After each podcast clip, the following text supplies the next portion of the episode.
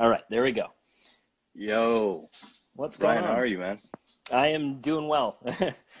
uh, doing well. Sweaty. Good. My garage was hot. I just had to climb a little bit ago, so I'm like changed shirts like three times because I've already soaked them. But otherwise, doing good. Oh, I am dropping out. Hold on. Let's get rid of it. Let me see. Is that better? Can you guys hear me? Yeah, I can hear you.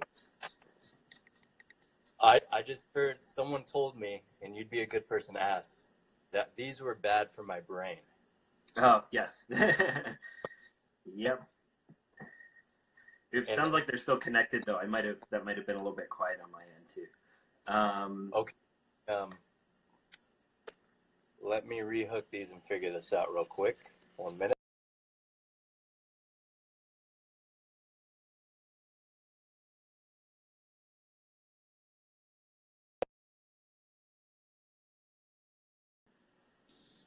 Okay. Better? a little you hear bit, me? still a little bit quiet on my end. Let me see if I can change. Hmm. These were dropping out.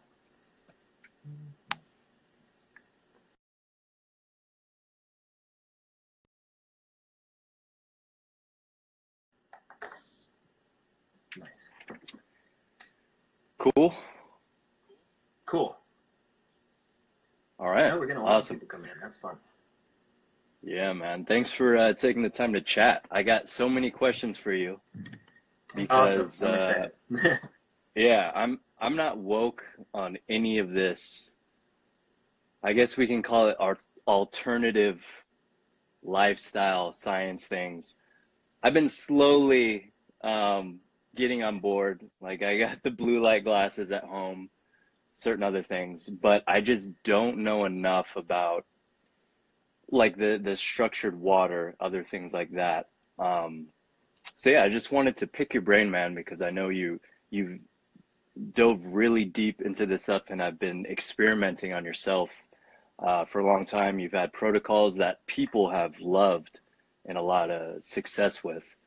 So yeah, I just want to take the opportunity to go deep yeah, deep with you. I've de- I've definitely been a human pincushion and guinea pig and and all those different things uh, for for different purposes. You know, the honestly the blue blockers.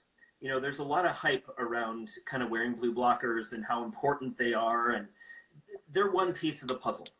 Um, and the way that I look at all of these different things that I do is is an understanding that everything that we're exposed to day to day is information.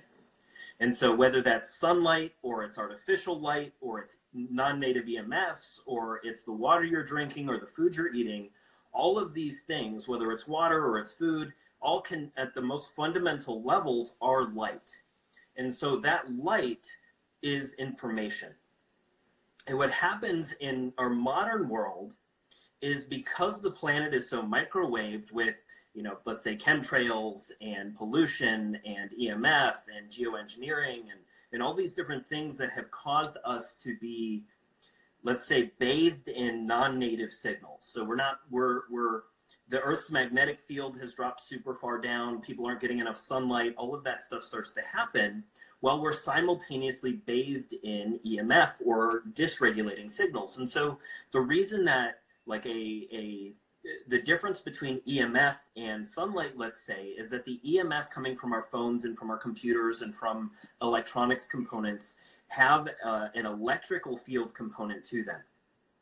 And that electrical field is perpendicular to the, the arrangement of the hydrogen bonds and things in the molecules in our body. And when that perpendicular electrical field hits those hydrogen bonds, you start breaking your hydrogen bonds. And for those who haven't followed me for a while, our body uses light, our, our cells use light to communicate. And different spectrums of light cause a warping on the tension in the cell membrane. And it does this by basically every frequency of light is is a basically a sine wave vibrating at a certain frequency. And that frequency information hits the hydrogen bonds in water and causes those hydrogen molecules to basically vibrate in any of six different ways. And so, based on the frequency of information and the magnetic field present in your cells, that literally orients the water molecules around your cell. And that orientation forms basically a resonant hologram that your DNA matches to know what hormones, proteins, enzymes, etc., to produce at different times of day. And so, what is happening for people is we're getting bathed in dysregulating signals. So we have all this EMF, we have all these poisons that we're putting in our body, and it is disrupting the structure of water around our cells. And one thing that's really important to realize is that that structure around our cells is literally the filter that everything we experience needs to run through. And so we have if we have trauma, if we have disease, if we have all these different things, it shows up in that water structure in some fashion and then filters our perception. And so part of what I do is looking at all of these different pieces of the puzzle and saying, wait, we can't block EMF. I spent eight years designing ultra low noise power supplies for electronics and spent hundreds of thousands of dollars trying to design the do tests on this stuff and at the end of the day, what I tell people is you literally, unless you are completely encasing your body in, in multiple shielding materials, it's really not feasible to, to block EMF. Um, mm-hmm. or absorb it. So these little pendants, these little um, these little uh, orgonite type things, while they do work in their location, if it's only sitting on your desk, it's only absorbing in that area. And so it's not doing anything for your body except placebo effect. And so what i tell people is you can't block those dysregulating signals. It's just not feasible in in the modern age. So instead we want to feed your body as much regulating information as you possibly can. And so that's part of why people are having the dreams that they're having from some of the spiral movement you're doing. That's why some of the people are um, you know feeling better when they get sunlight that's part of the reason that all of these different um, you know like the magnetic sleep paths all of the PEMF all of those different protocols and that's what I have on now is a PEMF the low level PEMF device but um, all of these different protocols are designed to help regulate the system against the dysregulating signals. And so when we look at structured water, when we look at all these different pieces of the puzzle, it's basically about making sure that the one, the cells are hydrated so that there actually is, um, so that there is water to actually be structured because when there's not, those cells calcify, and that's where the trauma gets caked in from from years of whatever people have been through, and so that trauma gets stored in the, that calcification or dehydrated tissue. And so the mm-hmm. reason I tell people that, like even just to segue into spirals a little bit, just to see how that all overlaps, is when our muscles get compressed. So we, if we have an overactive muscle somewhere, there's compression that happens in the tissue. When that gets compressed, it gets dehydrated. When it gets dehydrated, it doesn't send information anymore. And so a lot of times when we start moving the body in that sort of context, you start sequencing energy flow through your body in a much more holistic context. That sending that that then allows these muscles to retension. And when that retentions, now suddenly you have nerve, you have you have hydration, you have nerve supply, you have all these things showing up in this once in, in overactive or underactive uh, muscle structure, and any of the memories or things that were stored in that structure now are free to move and be released and, and whatever. And so, part of the reason that a lot of this spiral training works the way that it does um, is because of the fact that, at least in terms of the way that I approach it and think about it, is the fact that our, our, our bicep, we don't have a separate bicep and tricep and forearm and chest. Like, we don't have separate muscles everything you know there's not a disconnection between our vascular system or our fascial systems or skeletal systems or um, you know nervous system. It's all one unit that is all interconnected between your big toe and your tongue. And so if you are trying to disconnect something that is inherently 100% of the time connected it's going to cause things to shift in some way. And i've just found more success in integrating and looking at that from the context of okay, well, these spirals evolved and shaped based on certain biomechanical pr- principles that that we evolved to doing, which is walking, running, and throwing. And mm-hmm. those principles then translate to every other movement that we can possibly do. Um, because walking and running in general are some of the most biomechanically complex movements that we can do due to the sequencing and when the muscles need to fire and if something doesn't fire where the anchor points move in your body all of that kind of stuff that starts to change. And so i started to look at all of my pieces of the puzzle not as separate pieces of the puzzle but the same thing because ultimately it is. So when i'm looking at or working with a client even I'm I'm doing color puncture, I'm doing movement, I'm doing sound therapies, I'm doing PEMF, I'm doing a whole list of things to help move energy and regulate the system and tie the puzzles together because I don't like I have the tools, I might as well combine them. That is that is a very cool approach to training. So it's really you're integrating uh, movement of information and energy uh, more than just uh, physical structural training of the the muscle system or cardiovascular system. You're looking out a lot further. It Absolutely. seems like. Yeah. And I wanted to real quick because this for me is so new. Um, and a lot of things you bring up, like the the crystals, and you even mentioned the placebo effect. Has this been demonstrated as an actual change uh, in studies because you know this is kind of relegated to the alternative space but is the mainstream kind of picking up on this? I've seen stuff on emf and um, other things that are accepted as yeah this is changing you at a cellular level. Yeah so well so so here's the thing. Everything that i present i like for those who don't know, I've done hundreds of color treatments. I've done 64 ayahuasca and other plant medicine ceremonies. I've done a lot of work that has opened gateways for me. So goddamn. The things that I get and piece together, people are like, "What?" And I have to kind of step back a couple of steps sometimes to realize, "Oh, wait, not everybody understands this stuff." But um, mm-hmm. what what I find is um, there the pieces of the puzzle have scientific uh, backing to them. So the fact mm-hmm. that EMFs open voltage gated cal- voltage gated calcium channels and that causes the basically the loss of electrons in our body. The the fact that um, EMF, which light is EMF, you know, there's EMF is a spectrum. The electromagnetic spectrum is huge, infinite even. And so, you know, we think of light as separate from EMF, but they're all the same thing. They're all light. They're all photons.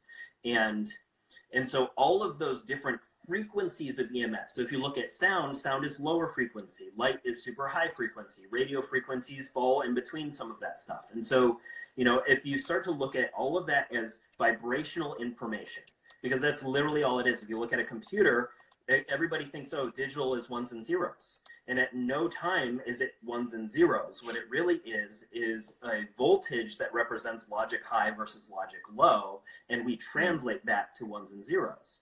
And so the same thing is occurring in our bodies is the fact that we are we are effectively uh, com- biological computers that have voltage that's running through our system.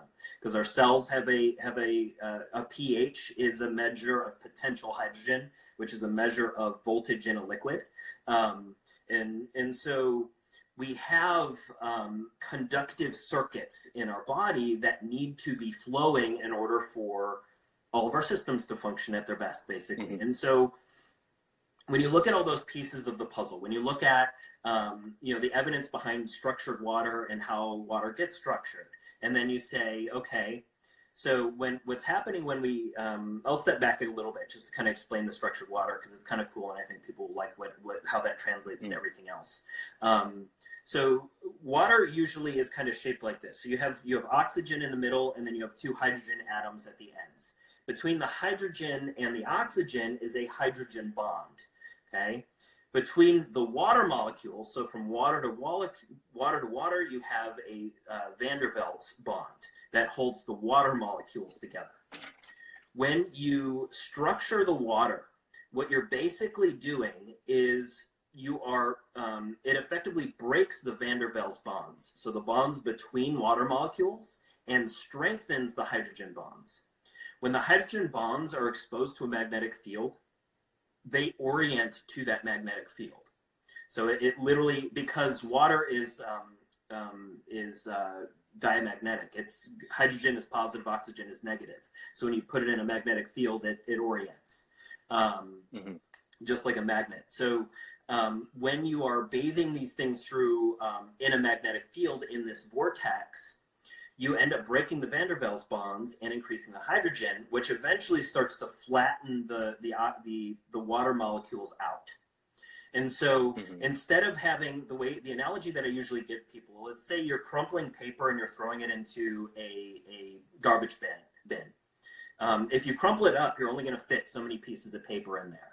But if that all lays flat and you cut them out and you perfectly sit them in, in the base of the trash can, you just fit 10,000 times as many pieces of paper in the same amount of volume. And so what happens is when you start to structure this water, one, you're making the hydrogen bonds stronger, which is the biggest issue everywhere else is the breaking of hydrogen bonds and the release of reactive oxygen into your tissues. That reactive oxygen is the cause of all the inflammation and issues in people's bodies, is the inability to utilize oxygen. And there's a lot of layers to that. Um. And so what we want to do is strengthen those bonds so that one, the the when you have a smaller water molecule, it's able to enter the cell. So now you're actually able to get water into the cell.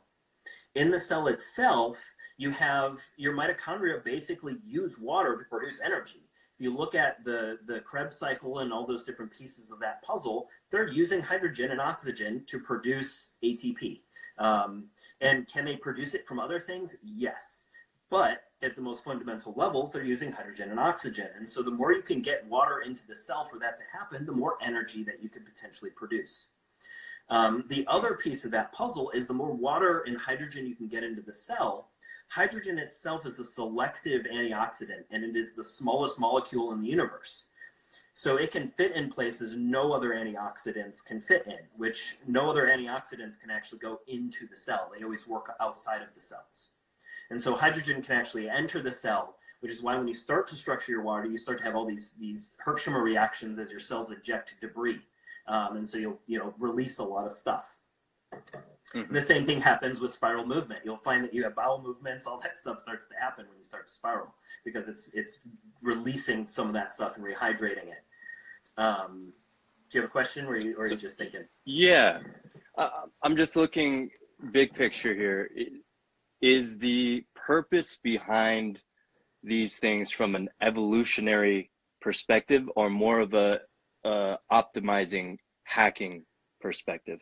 Because I think about light, like there's people who evolved with very little light in some places, a lot more, and then we adapted with the you know skin color and other things. Um, is this more similar to like natural spring running water?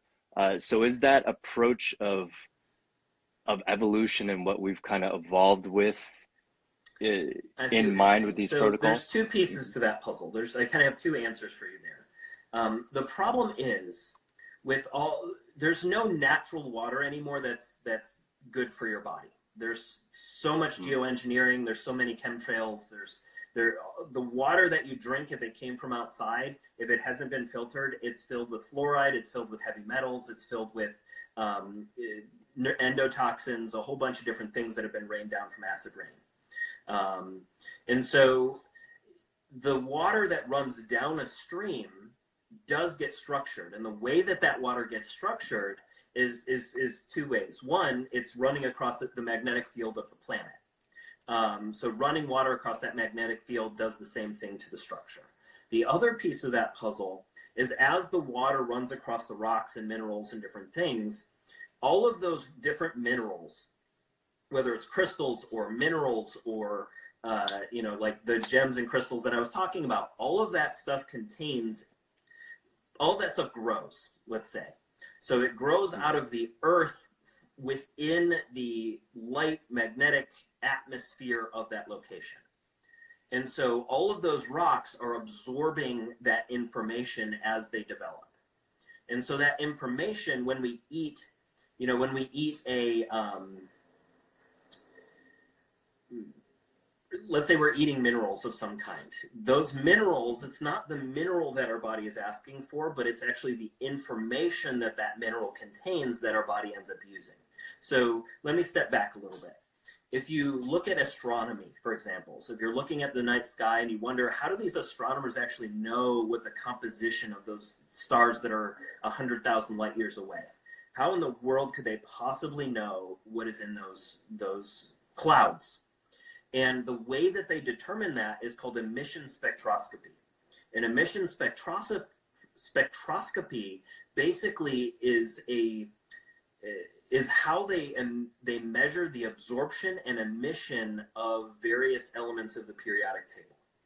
So every element on the periodic table absorbs a certain spectrum of light and it emits a certain spectrum of light. And based on that knowledge, they can then tell, based on the light that's being absorbed and emitted, what the composition is of those distant stars and galaxies.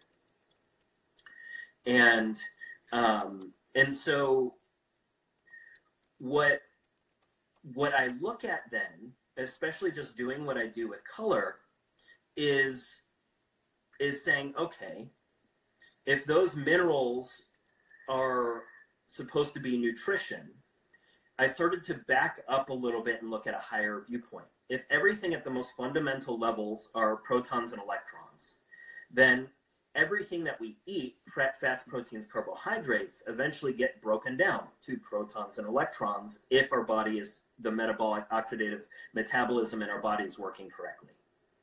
And so mm. when you say, okay, they're this mineral deficient or they're they're needing this sort of compound, it's really that there's a light arrhythmia in their system that has altered the structure of water that has changed the way that their cells are producing certain hormones and proteins because ultimately that's why you say okay take whatever vitamin a so that your body can produce x y and z because it's not getting enough vitamin b therefore the energy system isn't working because vitamin b is needed to create that that chain of events.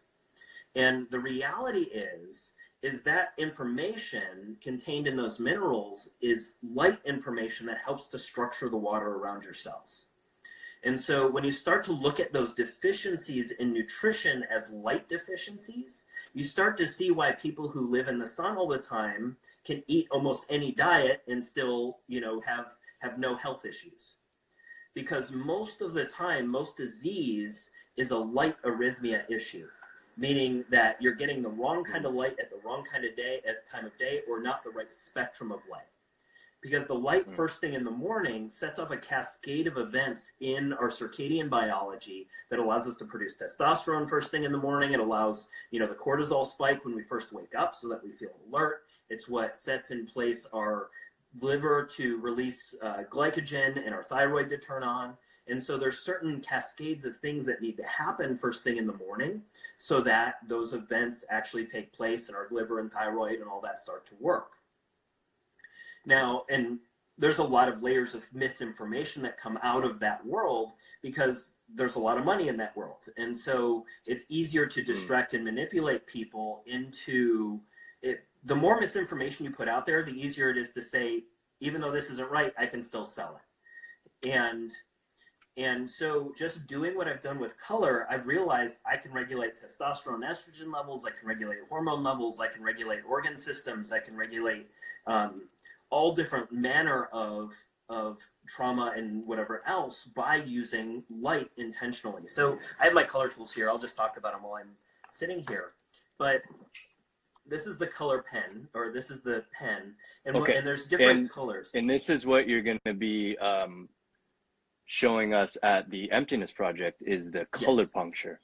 Yes. And the this is the first time I've ever heard of it uh, after talking to you but I've been hearing the testimonials uh, from people, and it's pretty amazing the change they feel. And in the end, that's what I'm personally looking for is the experience of does it work? Does it feel better? Does it make change?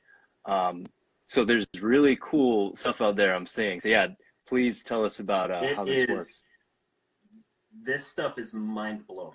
Like even even the first treat so some of the treatments can be really dysregulating um, in the sense that that it's like a stick of dynamite to your subconscious so i don't start with those treatments you kind of have to peel the onion a little bit and get to the deeper and deeper layers but what what I will be doing is a really, really powerful treatment with people. And I do um, specifically a prenatal treatment. And the reason that I do that is one, because it's a good first treatment, but also because prenatal trauma is trauma that occurred while you were in your mother's womb, which means that every emotion, every experience, every trauma, every feeling she had was imprinted on you before you had perception.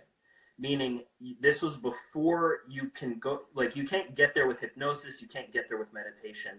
Sometimes you can heal it with psychedelics but you can't get there and get it to clear at anywhere near as much depth as what i've gotten from color.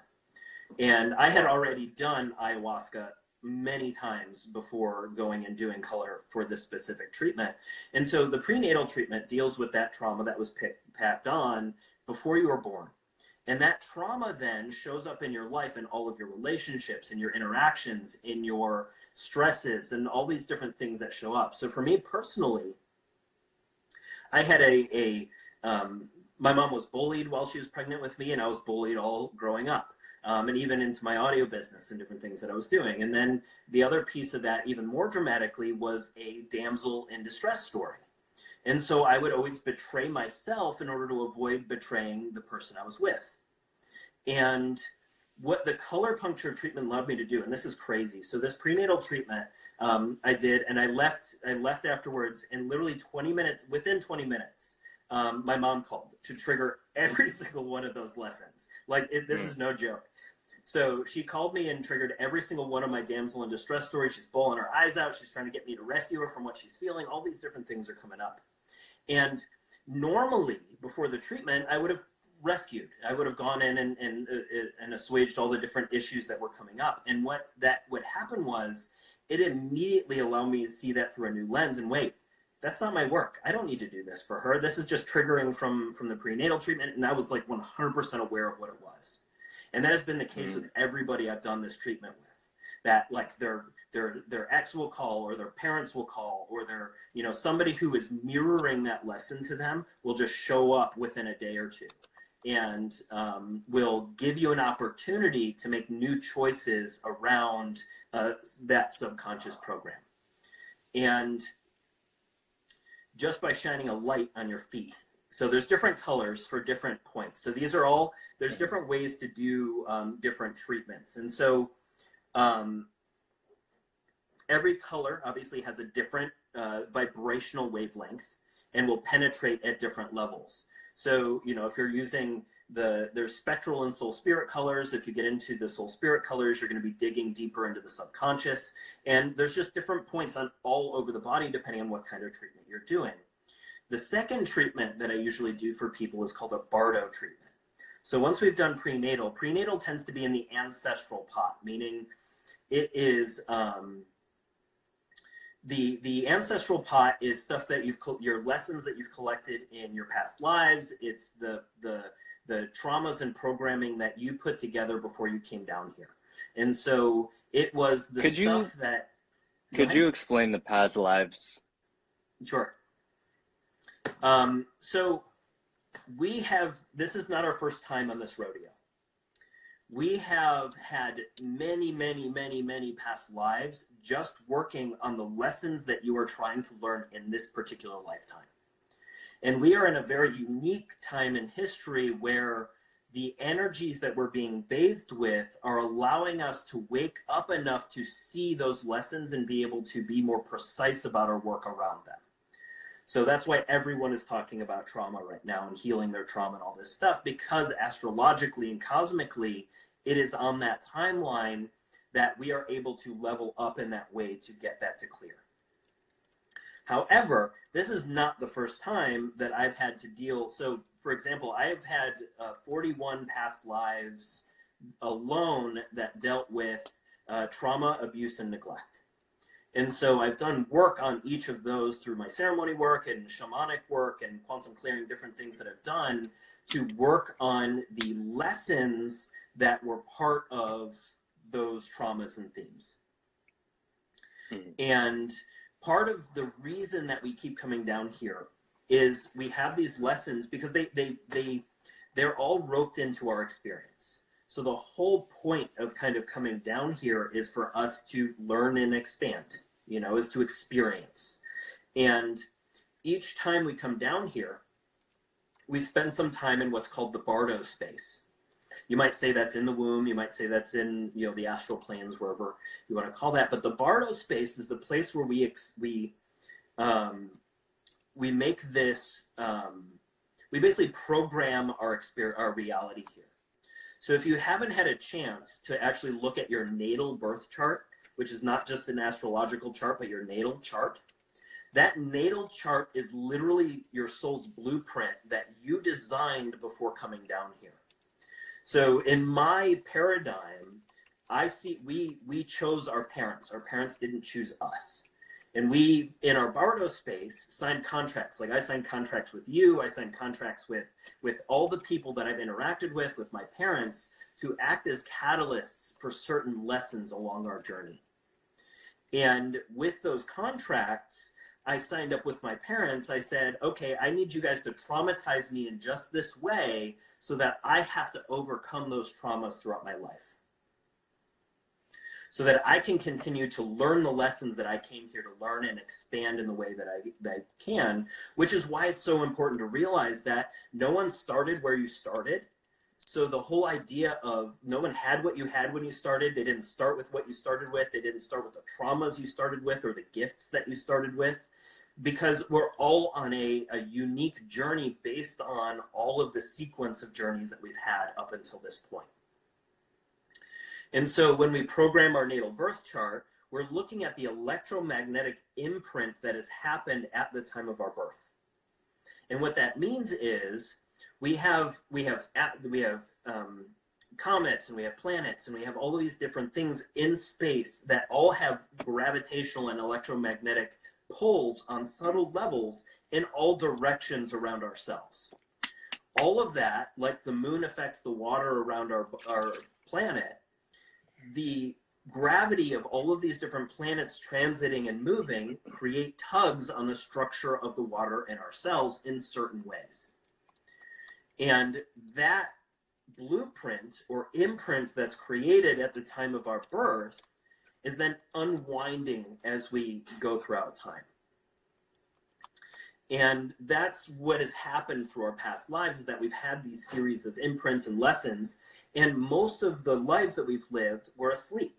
We weren't aware that we had work to do. It was just happening to us rather than us being able to do tools like color and ayahuasca and, and psychedelics to be able to then say, oh, I need to look within myself to realize, wait, I'm creating my reality through subconscious programs that are running. I would rather have those programs not be subconscious so I can choose how my life unfolds in a little bit more of a, a powerful context.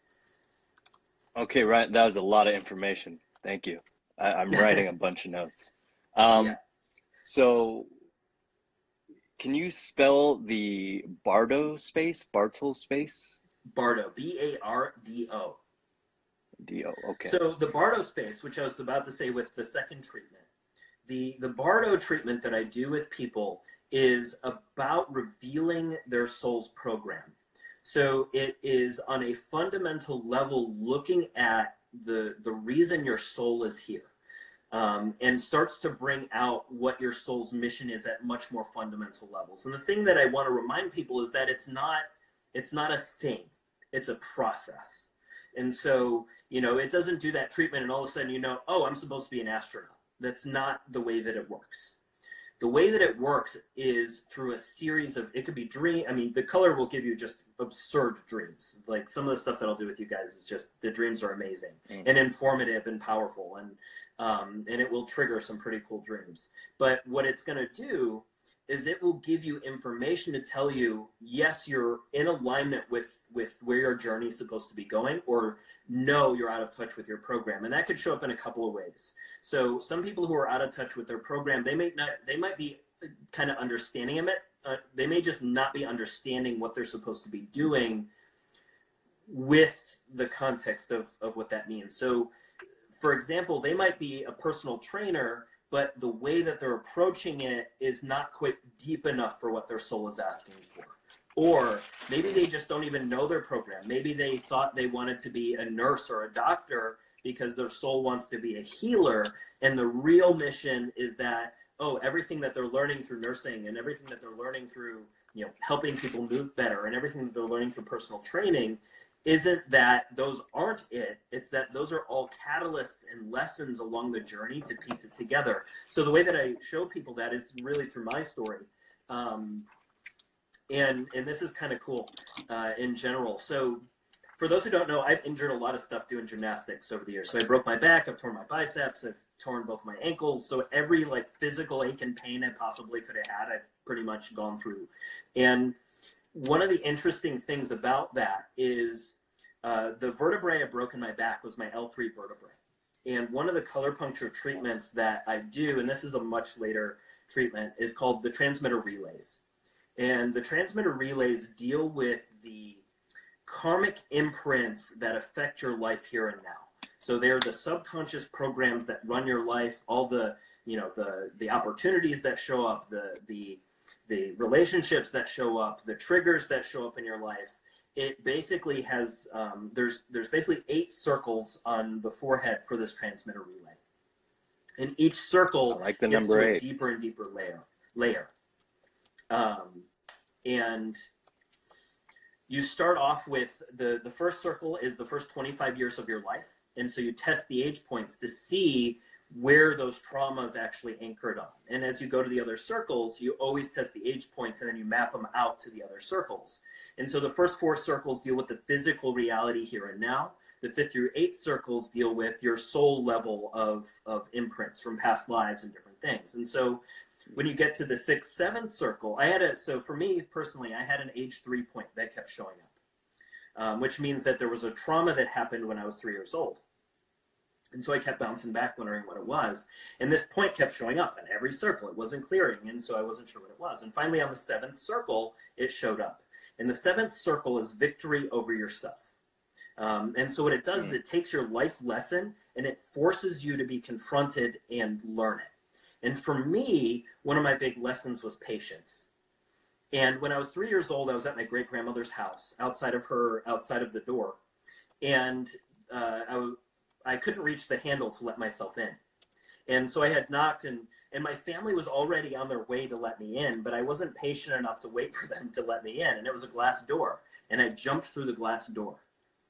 And that created a cascade of events throughout my life that um, and this is crazy i'm gonna like when i get through some of the rest of it it's, it's pretty mind-blowing so that created a cascade of events through my relationships and through my injuries that that that i saw the thread once i got to this seventh circle and that age point on the seventh circle when you map it out along because these all map out along your spine so you can Mm. see which age points hit which vertebrae and which organ systems Mm. that age point mapped to my l3 vertebrae that i broke when I was doing Wow. gymnastics when I was 17. But it goes a little bit further. I had continued to dig out some of these stories. And I was, um, I don't know if you're familiar with Mapacho, but it's basically a, a sacred tobacco that they use in a lot of ayahuasca Mhm. ceremonies.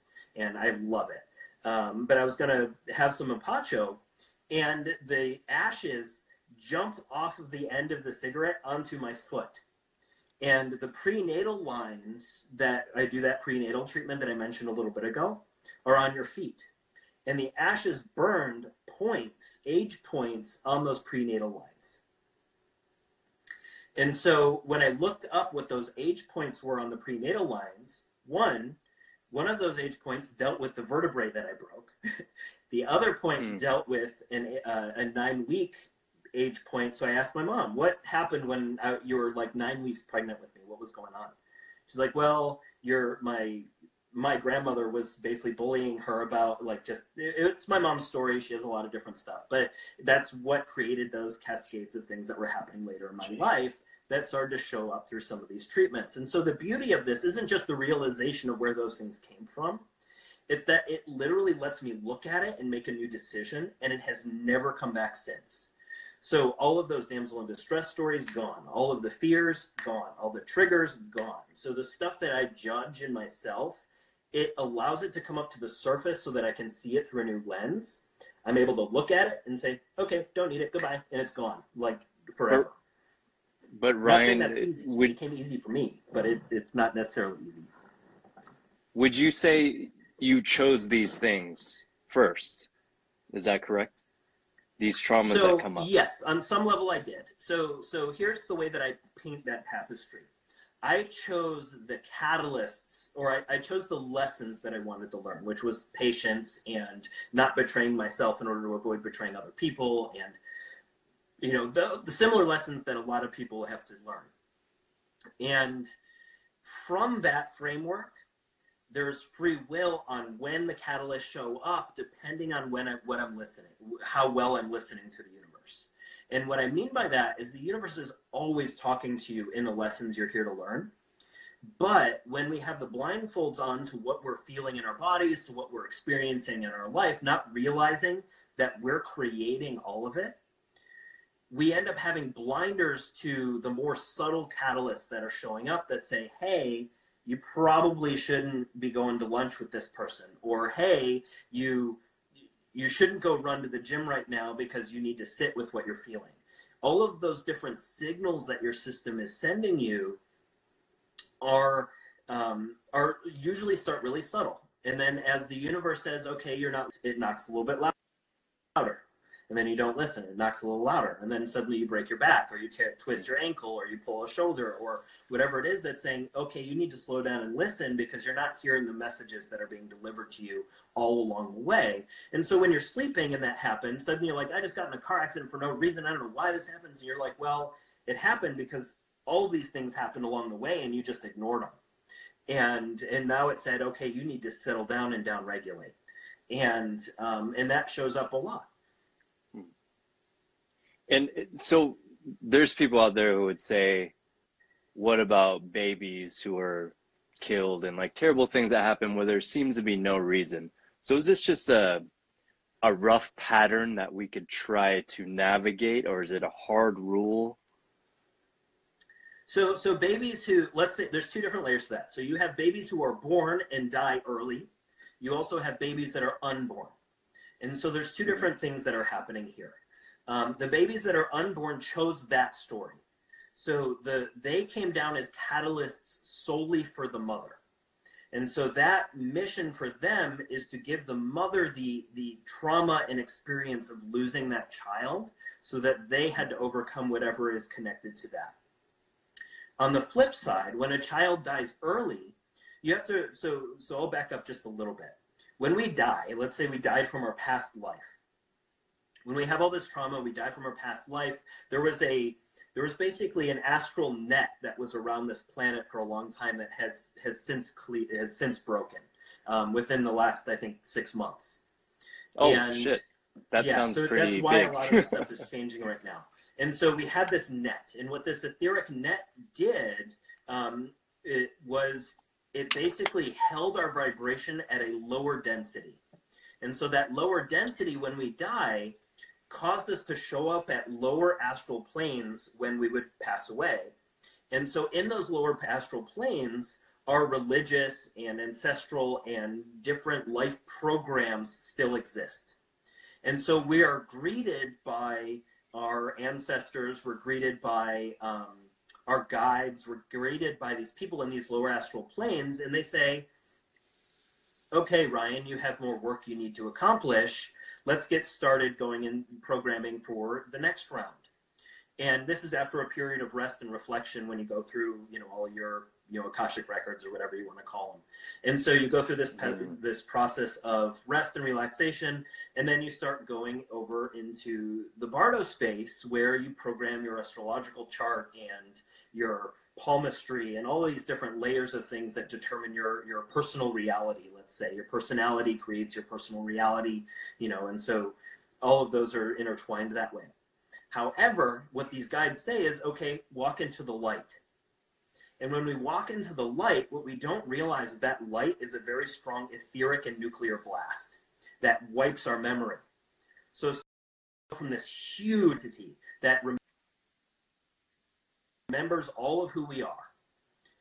And our memories wiped, we wake up in this teeny tiny infant baby body that we have no idea why we're there anymore.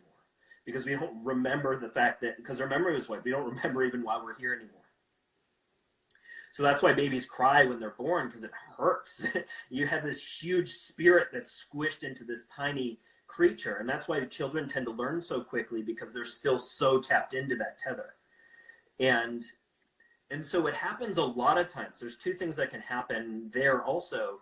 When when that infant is born into that body, sometimes it's too dysregulating for for the soul and the way that that that trauma is showing up. Maybe they were ripped from the mother. Maybe there was just circumstances where the soul says i've learned the lesson i needed to learn or i've learned as much of it as i'm going to learn. It's time to check out. And so they check out and don't make it um, along the same lines there's um, um, that could have been all they came here to learn. You know a lot of times people like humanity imprints what they think is best onto the experiences of everybody else.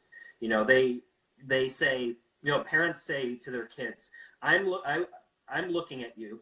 I'm watching you and i want to feel good when i watch you so i need you to do what i want you to do so that i feel good when i'm watching you.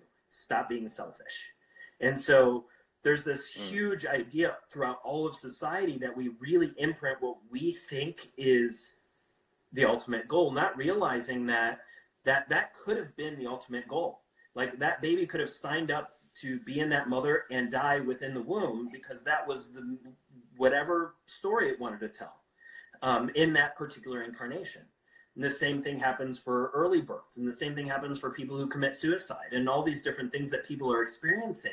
When you step to a sky view you start to realize all the bad things and the traumas and they're all there's no such thing as light and dark. It is all on the same spectrum. Mm. you know hot and cold are not opposites they're on a spectrum of temperature.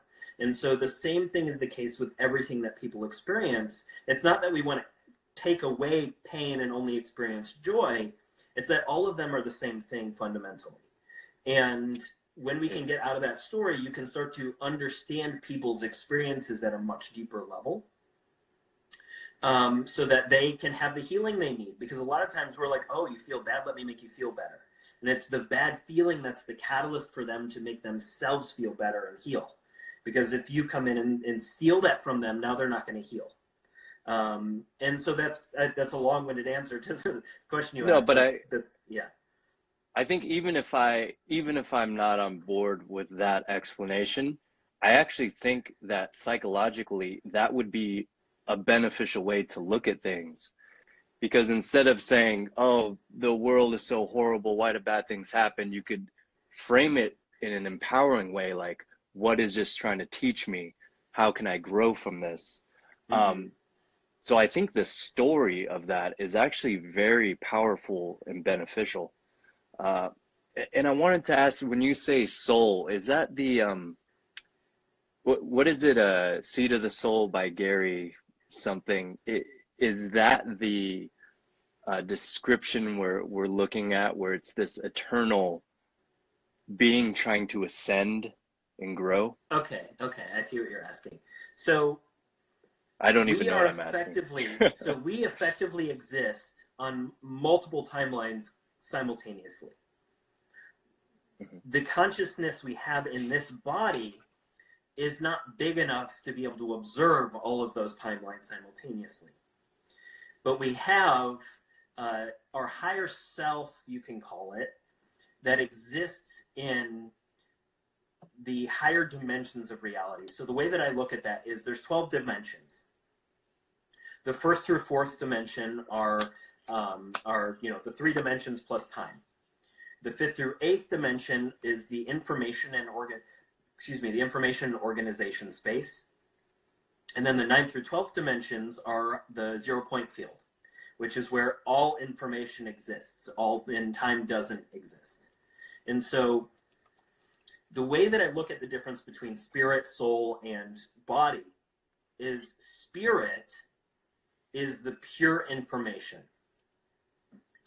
So that pure information that exists in the zero point field for everyone is always flowing. That's where our ideas come from. There's no such thing as a new idea. There's no such thing as new technology. There's none of that is new. It's all old technology that's been repurposed. And um, so all of these inventions, all these creative genius, all that stuff is coming from that zero point field or just being reintroduced from other entities bringing in Uh, technologies that have already been around. And the the thing that happens is when our higher self or our soul is managing the gate between us and that information field. So they're kind of the gatekeeper in terms of managing the contracts we've signed, in terms of managing our experience and managing our insights. All of that kind of stuff is it, they're controlling the valve. And what happens over time as you build your relationship with your higher self, because you can communicate, ask questions, and get answers um, that way and be able to interact with it. And that's one of the things I'm happy to teach at the Emptiness Project because it's powerful as can be and easy.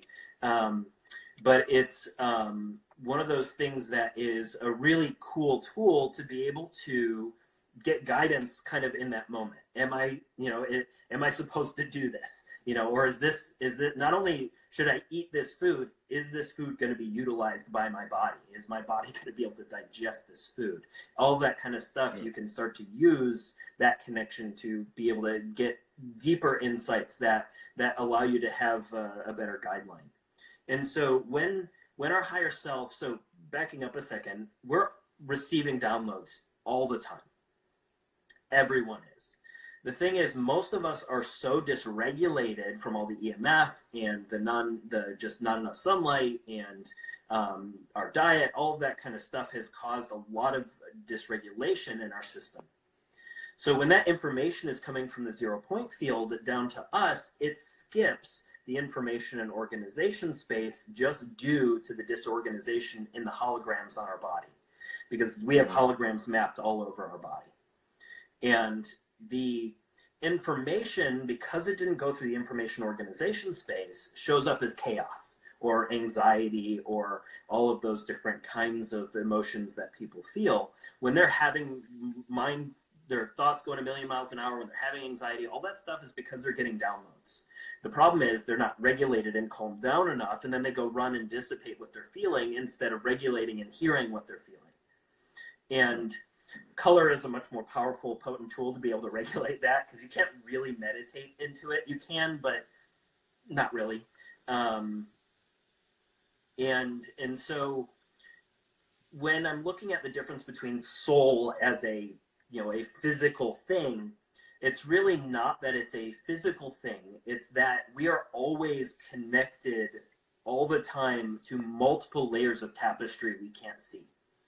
So mm-hmm. if you, anybody has done an ayahuasca ceremony, it's not unlikely that you'll see the Shipibo tapestries, which are those kind of lines and weavings and things that that show up. Uh, and what that is is that's the energetic framework of the universe that we're living in, basically. And Ryan, sorry, real quick. One of the things that uh, drew me into the information you're putting out is that you said you got it from downloads and then went to look for the science or research that pieced the dots together of what you were receiving. Um, and that's what made me think there's a lot of great stuff that's came from that.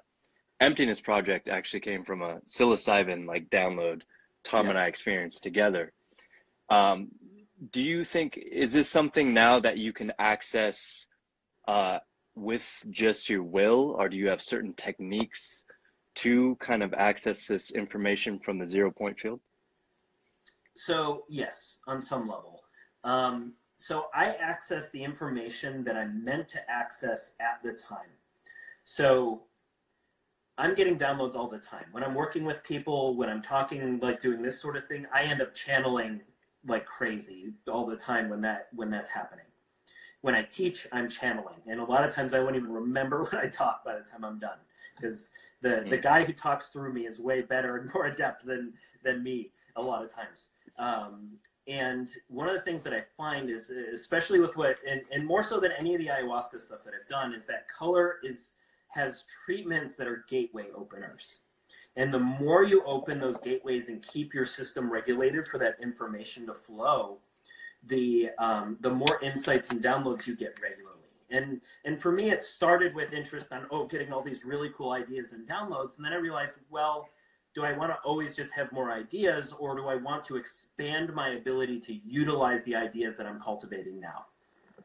Mm. And and because the ideas are really cool, they feel really good, they're really fun to talk about, but and and so what I wanted to what I started to navigate differently and ask different questions because all that stuff comes starts from from questions. I'll get an insight and I'm like, oh, I need to you know look this up. Then I'll get an insight and I'll go to look this up. And so a lot of times it doesn't always come as you know one instantaneous download that was like this huge tapestry of information.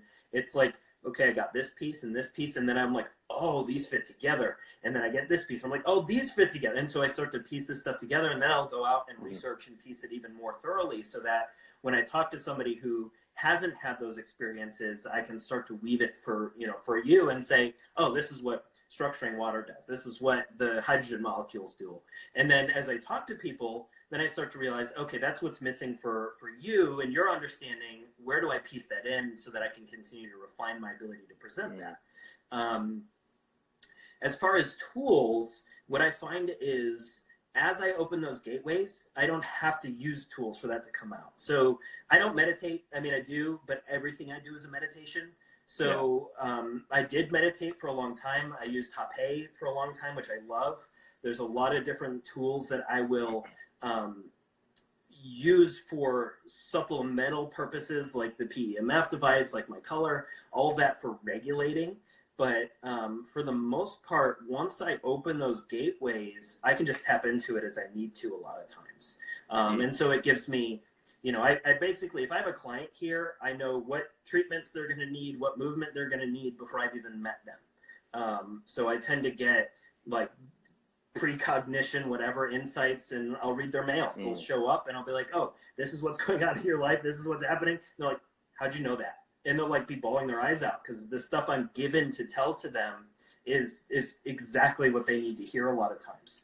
And um, and that's been a really cool benefit of doing this work is those gateways keep getting more opened and effortless so i don't have to like worry if oh, is that going to show up today when I'm working with them or, or whatever? Because now I just know it's going to mm-hmm. show up as it's supposed to and in, in the way that it needs to to meet them at their particular level of consciousness.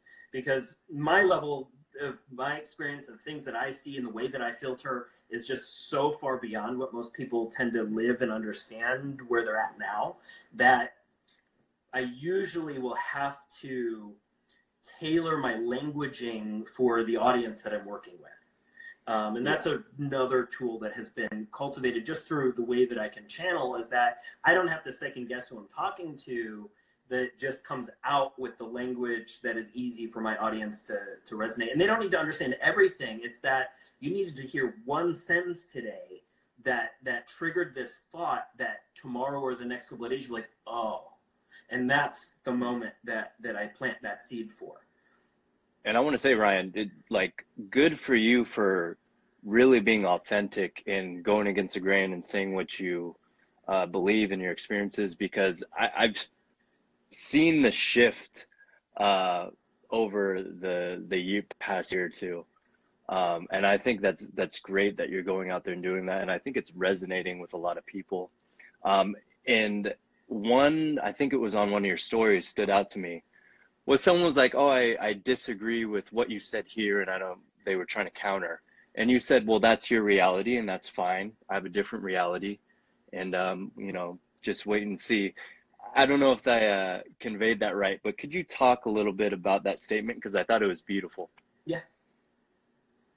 Um, so, one of the things that I realized is that everyone's journey, and I started to kind of touch on this a little bit or a little bit ago everyone's journey is 100% unique to them. So you started with with where you started. You started with the parents you had. You started with the gifts you had. You started with the the obstacles you had. No one else had that that initial blueprint. And then along the way, you had interactions and you had uh, catalysts that showed up specifically for you. Okay, so tables have turned. yeah. Okay, so anyway, um, what I was saying was that all of these different things that you had experienced up until this point, um, the the lessons that you had, the counter the contrast that you experienced, all basically created a very valid perception of anything else that's going to show up in your life. So I might come to my mother trying to, to commit suicide from a very different perspective from her mom looking at her or her husband looking at her or you looking at that story. So for example, the the things that that when I look at certain events now just because of the work that I've done, I don't see any of that stuff as bad. I immediately go and look at where the um, I look at their story, you know, and I try to understand the story that is behind what they're looking for and why they're making those choices. Because 100% of the time, so let's my my mom um, a couple months ago tried to kill herself, and everyone like their jaw dropped on the floor when they saw the way that I was able to talk to her right afterwards because she basically had a BAC of four point something. She had over hundred Valium pills. She like she was dead, and and her her higher self said, "Your work's not done. You're going back down there." And um, and I was completely understanding from the standpoint of I was like, I understand because she was in pain, and and and she was not seeing a way out, and she there was all these different things that were showing up, and I gave her permission to feel what she was feeling. And it was really healing for her to heal that hear that one from her son because her husband and her mother both condemned her for it that she was the devil for even doing that because of you know and they're all seeing that event through their eyes through saying how could you do this to me but of course they feel that they're you know her you know her mom her daughter just tried to take her own life of course she feels powerless or you know my dad her her you know her his wife just tried to take her own life. Of course, he feels powerless and upset about that. Mm. And so, you know, from each of those different lenses, you can see, of course, they're mad and and reactive to what you chose to do. But of course, you're valid in what you chose to do because of what you were feeling. And so, what that's allowed me to look at is when somebody disagrees with me or somebody um, it's usually one because I can only present so much information on in my short format that I tend to do. And so usually if they disagree, it's because I just haven't presented all the information yet. But if they're disagreeing on yeah. some other fundamental level, um, it's usually easier for me to understand where they're coming from because I don't need to convince anybody. And that's something I learned a long time ago in my audio business is that is that there's no convincing anybody, especially of the stuff I talk about now. I don't I can't convince somebody of that. What I can do is live it and I can showcase it through the way that I think and the way that I behave.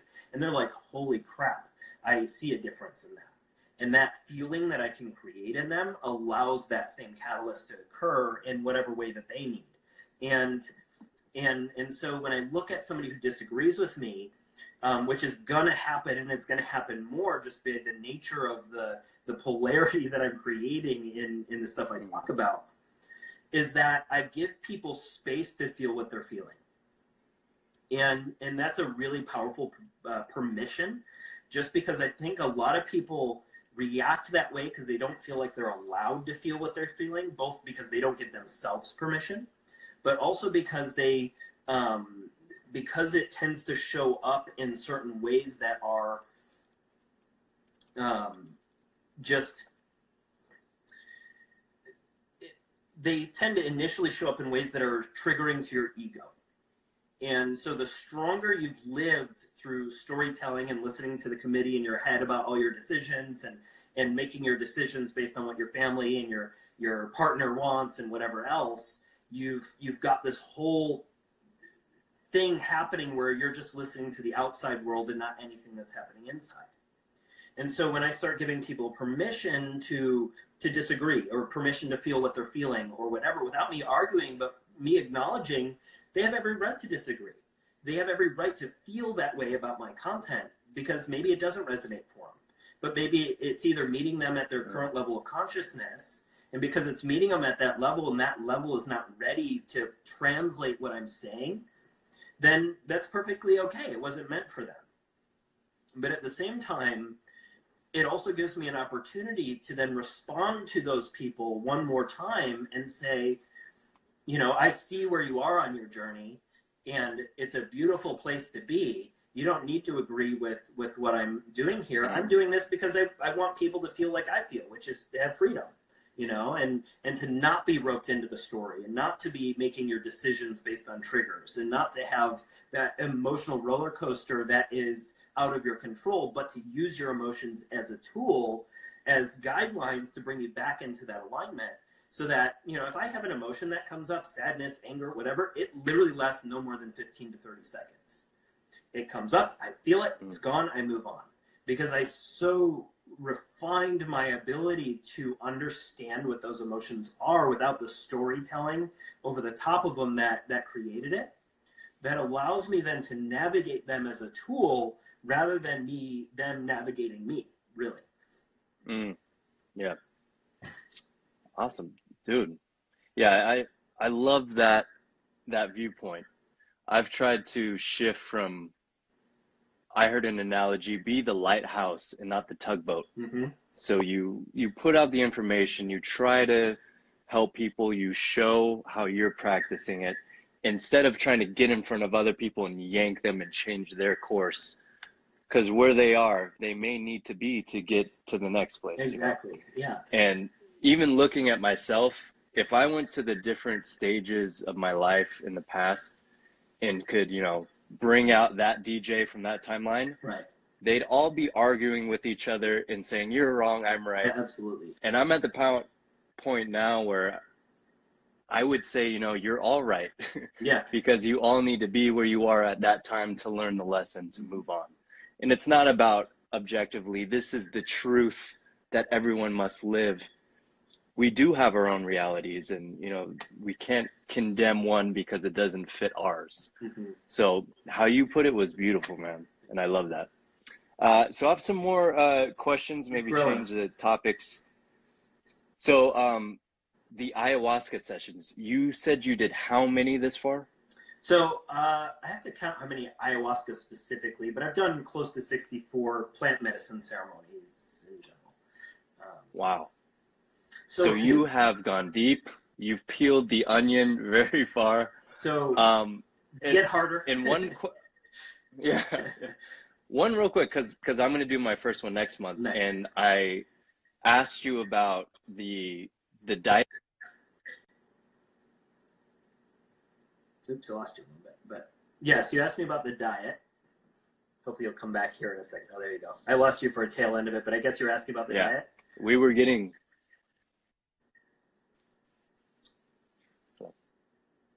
Yeah. So so the diet. Um, one of the things that I found. So my whole nutrition paradigm is like to unpack that for this is, is too much, I think. But the um, with with a lot of the ayahuasca diet, it didn't make sense for what I know. Um, just based on my understanding of the chemicals at play and my understanding of the um, the reasoning that they have you do that diet.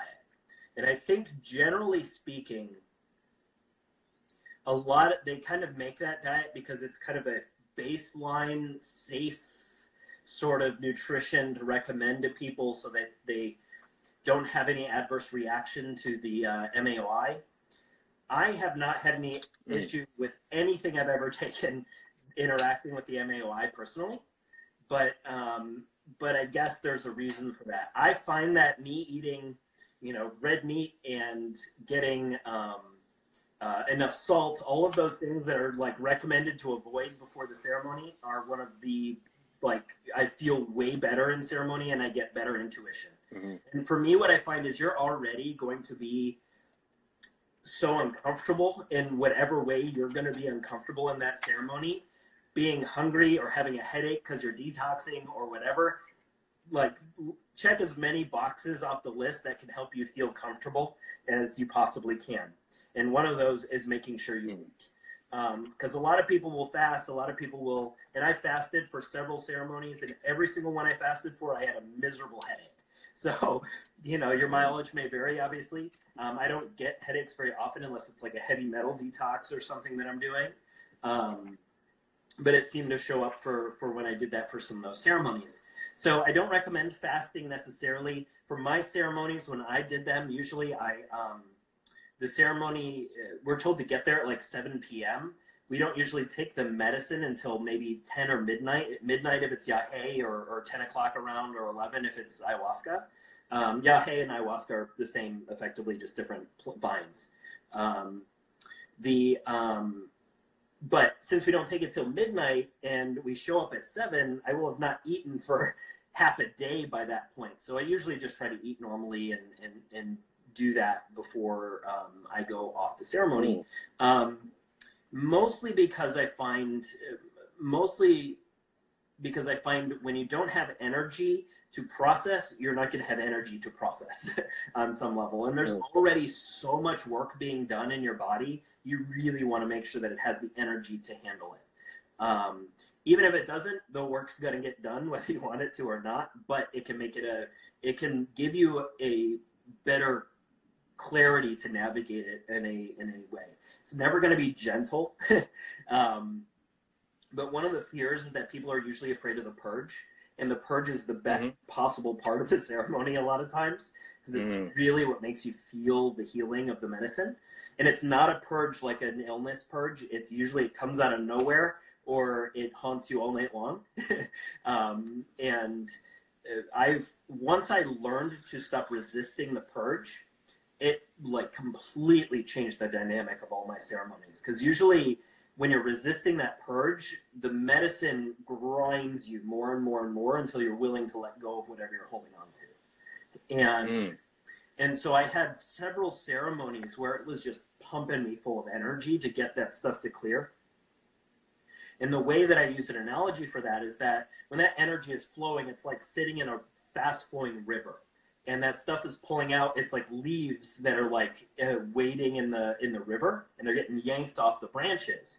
And so over time, as that energy is flowing, that stuff is clearing and, and being purged out. And those purges come from really, really, really deep. So it's not just like a stomach thing that's happening. It's like your entire body just wrings you out. And, and it's hard, like I'm sore from it the next day every time. Um, depending on how much I was purged. Like some ceremonies I didn't purge at all, and some I purged all night long. So it kind of depends on what work I was working on and what my intention was going into the ceremony specifically. Because if I'm working on ancestral stuff, I'm purging all night long. If I'm working on like questions, I'm not really purging so much. I'm just getting having conversation basically with my guides. Um, And you said uh, recently that you don't consider ayahuasca a healer. It is not right. So ayahuasca is absolutely not a healer. Um, really, none of those medicines are, and really nothing on the planet is a healer. Um, what happens with ayahuasca is ayahuasca is a consciousness expander, and it does that by creating the opposing contrast to what you're asking for. So let's say that you went into this ceremony because you're depressed and suicidal and you want to feel joy. And so what ayahuasca will do is it will push you to the very pits of your sadness that you have not felt. And it will allow you to feel those emotions that you had been suppressing your whole life. And when you start feeling that sadness, it doesn't feel like sadness, it feels like clearing, it feels like healing, it feels like release. But you're bawling your eyes out, you're laughing hysterically, all of this stuff, you feel the, the extreme contrasts of your emotions that you have suppressed or not felt. And in pushing you to that layer, that contrast helps you pick yourself up. And one of the things that I find is like ayahuasca works in contrast. So for me, I've had some ceremonies that just like push you so deep into like just fear. And and the one advice that I would give to anybody is is if you remember no other thought, surrender to whatever is there or whatever is happening, whether it's a, a demon or it's an angel or it's a scary thing or it's an intense energy or you want to purge, surrender, surrender, surrender, and let it be there. If it's a demon, even verbally give it permission to be there. And Huh. give it permission. This is new information for me. this is gonna this is like this will be a game changer for you um, because you're gonna, the first thing that's going to it. happen the first thing that's going to happen is it's going to show up in a torrent that is like holy shit this is way more intense than i thought it was going to be because that's what happened to me because i had done other stuff up to that point then i did this i was like this is way more intense than i thought. And so i'm like holding on for dear life like what the heck's going on? And um and what i was told but once i realized that i just had to surrender and let it be there and give it permission all of that like angst holding on completely subsided and then i could watch it and learn from it like a movie. And and and that surrender is really really really hard and the reason that it's so difficult is because it literally finds what you are not willing to surrender for surrender to and it pushes you past that and then asks you to surrender. So that's why you get such a huge catalyst for healing from that medicine is it is working to to show you that you can heal yourself and that you can come out of whatever these things are are um, are working within you subconsciously Mm. and so ayahuasca will then like it will push you to those deepest pits of fear and death and and emotion so that you understand what contrast that it's trying to provide for you and you'll be able to i mean you'll communicate with grandmother ayahuasca you'll communicate with the fire all of these different things happen where it is like i've had so many ceremonies where it always pushes me to that level where i'm literally begging for it to stop. Almost every ceremony i end up begging for it to stop. Um, not out loud but that's what i'm processing. And like i'm ready for the ride to be over. And and it's not like it's not always scary. It's not always it's just a lot. And um and what I find is every single time I say that, grandmother is like, no, no, no, you asked for this. You signed up for this. You're going through all of this every time. And it's the like the most annoying, like I was like, all right, asshole, thanks for you know, but at the same time I know it. I know I asked for it. I like at the most I know it and and I and ask anyway because it pushes you. That's why every ceremony gets harder because it's just working deeper and deeper and deeper and um, that makes it harder because you're just always peeling those deep layers that are always that layer below where you're really aware that you're going to be working. Um, and so sometimes it's like nausea sometimes it's physical irritation and pain and overstimulation. Sometimes it's just energy flow that keeps making you want to purge and you're fighting that. Sometimes it's an emotional roller coaster but you don't have physical irritation. Um, the one thing I will say is when you first take the medicine, um, keep the medicine down for about 45 minutes if you can. Usually the first cup is not too hard to keep down. The first cup you take is a doorway opener. So it opens you up to the medicine. So a lot of times the first cup will not give you visions. It's not going to give you much. It might just make you purge. And so what I would recommend is if you can hold it down for 45 minutes, and then as soon as you feel the need to purge, purge on purpose. Um, that will get rid of a lot of that gut blurg and, and crampiness that comes with the medicine and allow you then to relax and sit in whatever the experience is. Um, that may not happen for you. It may say, nope, you're going to have to suffer through this part. It may not. It depends on what your work is when you go into the ceremony. Um, Mm. But if you could hold it for 45 until you start to feel some of the effects of the medicine and then purge, then you'll have a much better experience as you dig deeper. And then the second cup will blast you off to cyberspace. Um, and and so if the, a lot of people get frustrated at their first cer- a lot of times for their ceremonies they'll take the first cup 45 minutes will pass and like i don't really feel much. It's like because it's the doorway opener. So so if you remember that if you don't feel something from the first cup a lot of times the second cup is the one that like just completely decimates you. I've, had Oh, a couple of- I've had a couple of ceremonies where i've had three or four cups in a night and um, Jesus. I, I had to, they had to take a spatula to get me off the floor in the morning once the sun came up. So all my ceremonies that I've done are overnight. So I, in Peru, I think sometimes they go till one o'clock, or some of them go overnight. Depends on where you are. Most of them that I've done are, you know, they start at seven o'clock. They go until like 9, 10 a.m. the next morning. When they close this, they do a cleansing ceremony in the morning, and then they close the circle, all that kind of stuff. And Um, usually, when the sun comes up, it is one of the most beautiful sunrises you'll ever see. And and that's the thing I remind people too is that the, no matter what you're going through throughout the night, the sun always comes up in the morning. And that is a beautiful reminder when you're in in the pudding um, that that the sun always comes up in the morning, and that when it does, you will feel better than you've ever felt in your life. I mean, there's no other like the things that like psilocybin and LSD and all these other things will do in terms of like a flow state and afterglow, it doesn't come anywhere close to the afterglow that you get from ayahuasca. Um, you know, an afterglow from psilocybin lasts, you know, 24 to 48, 48 hours. Ayahuasca will last you a month. Um, so it's a just a different medicine. Um, I'm actually going to be doing an, another ceremony at the end of July with um, both my parents did a ceremony with me last uh, back in April um, I'm doing another one with I wanted to ask you. Yeah, that was. Um, So, so with the the things going on in your family, how was that to actually participate in a ceremony with them? it was the most incredible experience of my life um, in a lot of ways. And my mom's healing and my dad's healing was was just has continued to show up in my life in different ways. And I like the the like the layers that you feel that you know to the point where you know you're you know you see your parents not only your parents there but your parents willingness to sh- to to purge and do the nasty work that really isn't fun. You know it's ayahuasca is not fun. It's beautiful. It's a magical medicine. It's the like incredibly powerful um, for changing your life but it's not fun.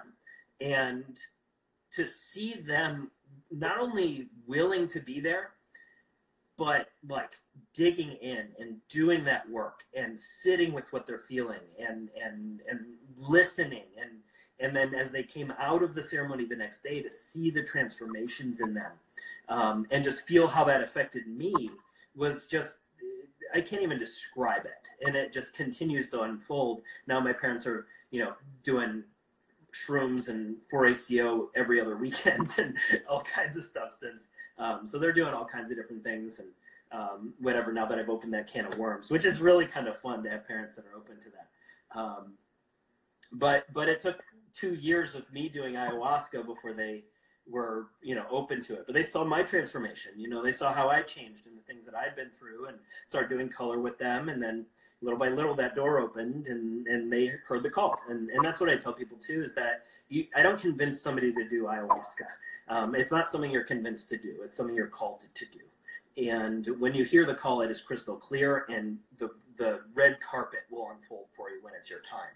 You know everything lines up um, in in the way that you know you'll you'll have the extra clients that you need to pay for it, or you'll have the extra freedom in your schedule, or the flights will be super cheap. All this stuff will line up to make sure that you can get there. And um, it was just really a neat co-creation to see that happen in the way that that all lined up and how everybody was able to get there and and uh, be able to do that. And so I'm looking forward to doing another ceremony at the end of July with them.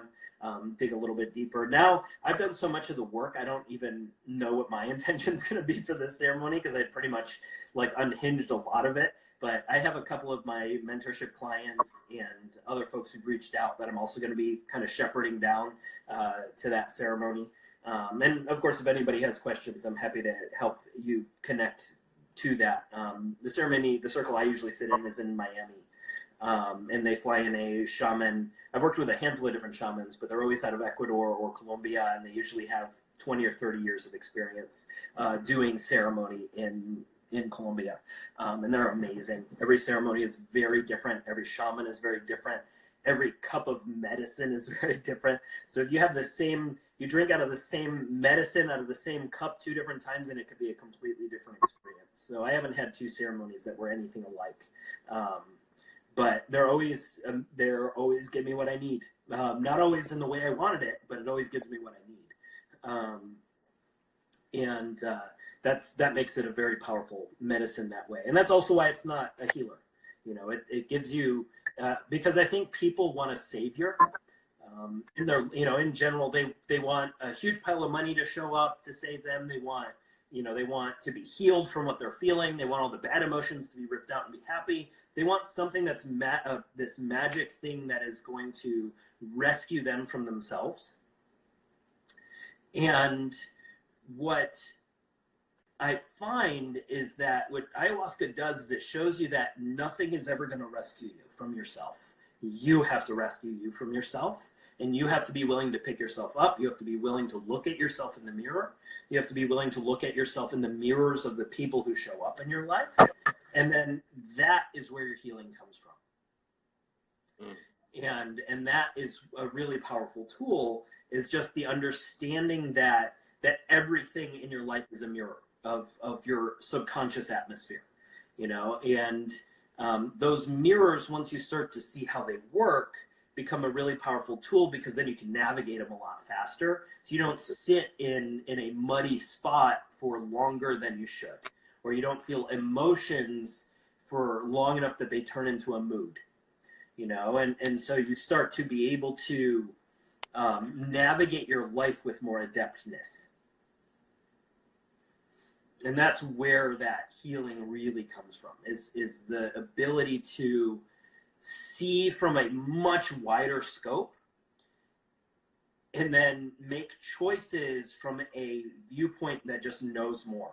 Because you can't unknow what you learn in that ceremony and you can't unknow what you know the things that i told you that you heard that you don't agree with now are still planting seeds in some way. That you may never agree with them but they were a stepping stone to get you to find the information that is true for you. And and that's mm. the case is that nothing is true. Nothing is the truth. You know even spirals may not be the truth in terms of movement. They're just stages along the way as we understand more and more and more of the layers of blueprint that we're operating on. Um, because we're looking at spirals and we're looking at physiology but we're not looking at the energetic layers outside of that so when do we incorporate that when do we start looking at these other pieces and so there's just so many layers that we can keep digging into yeah that all make things better. They all make things more powerful. They make things more effective um, in terms of whatever you're doing, whether it's trying to make yourself stronger, it's trying to fix dysfunctions in your body, it's trying to heal emotional distress, it's trying to simply realize who you are so you can show up better in the world. All of that kind of stuff is, is you can't just do, you know, you can't just look at the bicep and expect to fix your left hip. You know, you have mm-hmm. to be integrating and so all of these oh, things are in your left hip. Your left hip. Yeah. yeah. And, um, and I'll continue with that, Ryan, because classically you've done a lot of, uh, well, I've seen you doing uh, static moves, gymnastics, uh, calisthenics type of movements. And now you seem to be drifting towards this 3D movement. A lot of this spiraling we're talking about so, do you still um, perform these gymnastic strength type moves? So, I coached gymnastics for 17 years, um, all over the country with five different Olympic coaches. I, I judged gymnastics at the regional level for five years. It was my life for a really long time. And did some stuff with Cirque. I've been doing that skill work for a really long time. And so when people look at it and look at my ability to do like even if it's something simple like a toes to bar in the way that I perform a toes to bar versus a random person doing a toes to bar, there's a very big difference in the way that my body moves. And so when people see me move, they, you know, they see the skills, they see these different things and assume, oh, why don't you train the handstands all the time? Because those are super fun. And what I remind people is that it's not the having of the skill that's fun. It's the exploring and the training towards the skill that's fun. Because once you have a handstand that you can hold for minutes at a time, it's not necessarily fun, it's work on some level. I mean, it's always fun, handstands are fun, but it's one of those things that when you look at the skill work, and if you've been able to do it for so long to the point where it's no longer the challenge that's pushing you to grow, it's not as important. You know, can I get out and do a back tuck or a handstand or whatever? Yeah, but it's it's like been there, done that for so long that it's not as cool to me as it is to most of my audience. And so the way that I've changed the way I look at it and the way that I work with my mentorship clients is that I try to teach them it's not about the skill. It's not about the having of the skill. It's about the progress towards it and how can we be always solving perpetually better problems? And how can we look at problems so that they are giving us something interesting to experience as we're exploring our bodies? And for me, because I had so many injuries over the years and so many things that always hurt, I gravitated towards the world of functional movement, let's say, because my body felt better. And I found that when my body felt better, I felt better. And it was more important, it became over time more important to feel better than to just do cool tricks. And I'll do them sometimes for fun, I'll do them some just to maintain them. Um, I teach them still here and there um, for workshops and for my clients and different things who want to learn that stuff. Um, but what I wanted to get into was was the fact that one of my one of the things that I've always been very good at is connecting to my body. And one of the things when I did gymnastics that I used to love to play with was like trying to flex a single muscle fiber in my quad or in my cat, like a random muscle like that you really can't flex by itself, but really trying to do it anyway. And I always enjoyed the intention behind the precise activation of something on purpose. And and when I started to explore that more, what I found was most people going to the gym and training some of these types of movement, they are they are agitated. They're going to the gym to dissipate something they're feeling. And so they use it as anxiety for their anxiety they use it for you know their mood they use it you know maybe they're just using it to get in better shape whatever it is but they're they're using it because they don't really like how they're feeling and they want to feel better and they hope that that particular training will give them the confidence boost to to do that. And what i wanted to switch away from was people going to the gym to turning off their brain and running to the gym to sprint for an hour to, to check out because so many people want to check out of reality. And the whole point of being in this very special experience is to check into reality in the most potent capacity possible. And and the way that I've been able to do that a little bit or start to do that is with some of the the three-dimensional movements that I've started to do because it's not just the movement that matters. It's where are the anchor points in your body? Where are the tensions being anchored so that when you go to to activate your your pec. How is that sequencing with the rest of the the sling systems and the rest of the the interconnection of, of where those muscles are laid out? Um, and just by getting people to do that now suddenly they're feeling all of these new muscles connecting.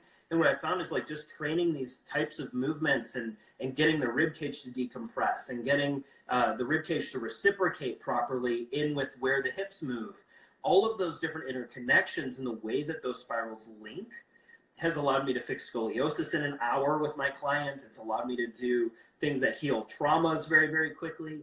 Um, all of that is, you know, coming from, you know, fixing people using mobility to fixing people using three dimensional movement. Um, I find that I can do two movements that that in, in five minutes that fix the problem that would have taken me an entire session with everything else because now I'm saying, well, yeah, we could get your hip flexion to work and your glutes to to you know fire instead of your low back, but just because I isolated that doesn't mean that your hips are working with your rib cage and with your transverse abdominis and your pelvic floor and all this kind of stuff. And just creating tension everywhere doesn't connect the dots. It connects every dot, but it does not sequence anything. And so what I've worked on is creating specified intentional tensions. So lines of tension or spirals of tension um, that sequence the things that I'm trying to intentionally sequence. So you know, understanding okay, my this this pec external internal oblique down into the adductors on that side needs to reciprocate with the lat on this side down into the QL and glute on the other side. If one of those doesn't reciprocate at the right time, there's a disconnect in the ability to apply force on the world around you. And that's not to say that you need to move that way in all contexts. It's that I use that as a blueprint or a functional baseline I get people to connect those dots and then say, okay, you've connected your dots. Now we can move anywhere. Um, because it's not that because I think a lot of those those those brands, and they kind of have to to to be successful is is they try to say this is the only way you're allowed to move. you know, if you do FRC stuff, they're like, you're not prepared for this, you're going to die if you move your shoulder the wrong way. And there's this big fear mongering among the industry that if you're not functional, you're dysfunctional. And it's like, no, the whole point is experience. So what I want to establish is yes, I want to give you a tool to create a, a functional baseline in the way that you move so your body doesn't hurt, so it doesn't have restriction, because the restriction is what makes you weak and then I say, okay, let's explore in any way that you want, whether that's rock climbing or gymnastics or picking stuff up and putting it down or whatever the case is. And and the reason that I tell people restriction is really where the enemy is. It's not lack of mobility. It's not tightness. It's it's the restriction because if you think about it, if I was going to push a box, let's say I'm just pushing a box, and I want to put 150 pounds of force into that box or let's say my maximum is 150 pounds of force into that box. When I have restriction in those those spirals, it's like having somebody behind you pulling a band that reduces your force by 50 pounds. So no matter how hard I push into that box, I can't overcome that 50 pound reduction. But when when I train these spirals to reduce that restriction, now suddenly I'm 50 pounds stronger instantly. I didn't need to lift heavier to do that. I just needed to get my body to communicate properly to do that. And and that's a big thing that overlaps with color because the whole idea behind color is that you know are your cells speaking the right language so if, the, if there's dysregulation between the cells in your legs versus the cells somewhere else in terms of their structure or the light they're emitting or whatever there's a disconnect in the flow of information in the same way that that shows up in your body which is why a lot of you know, which is why you see really amazing movers who hurt all the time. It's why you see really crappy movers who don't hurt at all because it doesn't have anything really to do with their movement. It has to do with the flow of information.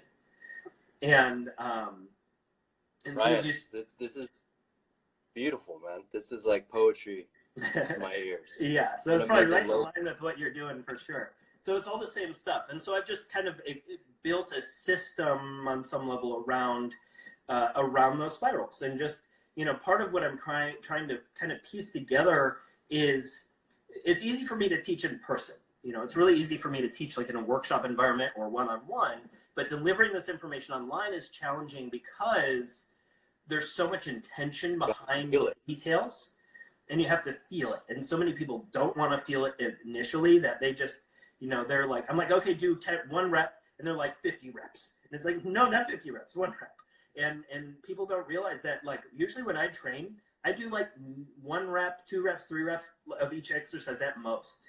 Like I don't need to do like an endless amount of volume of training because I can get more activation in my bicep with a five pound weight than most people will get with a 25 pound weight doing a curl because I know how to send energy to that muscle. And and that's what I tell people, like even when I'm telling them about like even just a curl when I say a curl, most people think, okay, I'm doing a curl. I'm going to move the weight up to here. And I'm like, no, I never think about the weight. I think about the bicep. I'm working my bicep. So what I'm doing is I'm squeezing my bicep as hard as I can. That happens to move my hand. When my hand move, my hand just happens to have resistance in that movement, but that's not the purpose. The purpose is the activation. And so if you start to realize that, you can use five pounds to get a tremendous amount of reactivation in these muscles, which is really what builds the strength and gets things to grow anyway. It's not repetitions, it's not volume, it's it's the the intensity of the intention into those muscles. Um, because that's really what builds the muscle anyway, is the intention. It, it's you know, you can you're in shape because you believe in what you're doing. You know, it's this, it's the same reason yeah. one workout works for one person, doesn't for another. It's the mindset going into it. Or that's why a stonemason or someone doing repetitive manual labor is jacked because yes. their intent mind is not on the muscle; it's work. Yeah. Uh, and you are connecting with that tension, and you are doing twenty. That is unbelievably hard yeah, yeah, right, yeah, yeah. Good luck. Like, I mean, if I do one rep with that much energy, I'm exhausted from one rep. You know, or you're not really working hard enough on that one rep on some level. Um, but at the same time, it should feel good to do that kind of energy. You know, it's the same reason like a radiating tension feels good to our body. It flushes our lymphatic system. It does a lot of stuff to get, you know, when the lymphatic system runs through our body, it's running through our meridian battery stacks. You know, all of those, uh, you know, all of that flow of lymph and energy charges your body. Um, you know, the same way, um, like those, uh, have you seen those flashlights that you shake to charge? Same principle. You know, the, it, Like that- a flesh. yeah, yeah, the flashlight, right? yeah, when you when you when you shake the flashlight, it lights up. Faster burn. I'm still here. Don't worry, but that's the wrong way. There we go. Oh, I'm back. All right. I think it was time for that to fall down. Oops, Yeah. Yeah, right. Uh, I, I want to um, change gears real quick. sure. Uh, interestingly, my diet over the past year, I was following this um, nervous system nutrition protocol Cool. um, and experimenting with eating different things at different times with my body. Mm-hmm. And now I'm primarily uh, fats, protein at night, and I've just gone down to simple sugars like honey and maple syrup.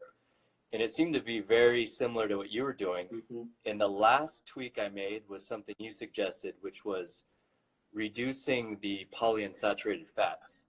Yep. And that actually made a huge difference in my energy level. Yep. Uh, and I felt a lot better, and that's something that kept. But uh, can you?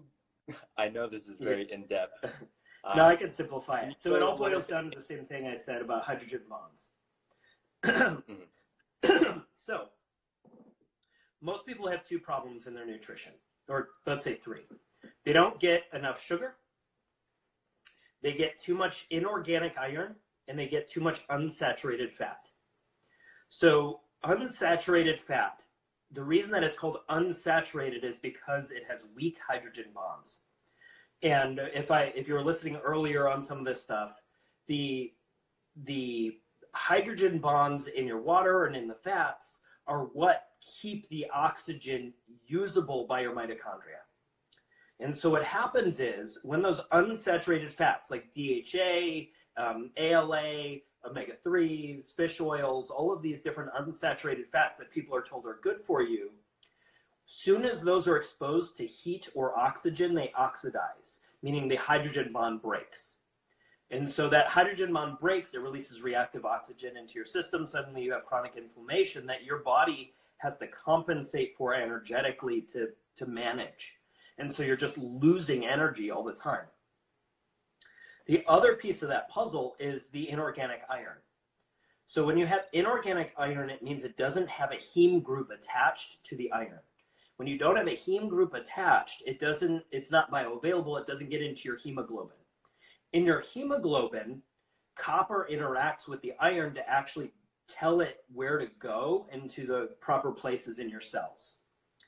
When it doesn't have, um, when, when it doesn't have that heme group, it basically gets stuck in your cell membranes, it gets stuck in your brain, all of these different things. And then you have these uh, and then it does similar things to what other heavy metals do, which is when you're bathed in EMF, which, if you remember, is light.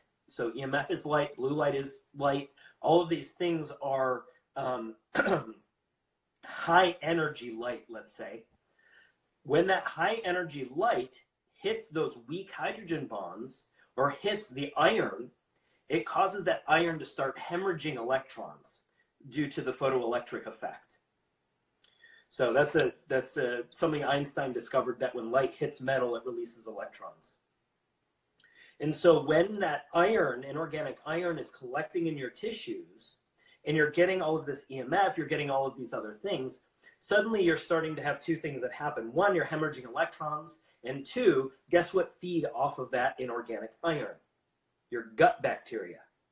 And so your gut bacteria, your gut bacteria basically eat that inorganic iron and convert it to um, pulses of light, lipopolysaccharides, and um, waste, basically. The, en- the lipopolysaccharides are an endotoxin. So they're an endocrine disruptor that just is, is a huge part of why everybody's gut is messed up. So suddenly, people are not getting enough sugar because everyone's doing vegan or keto diets.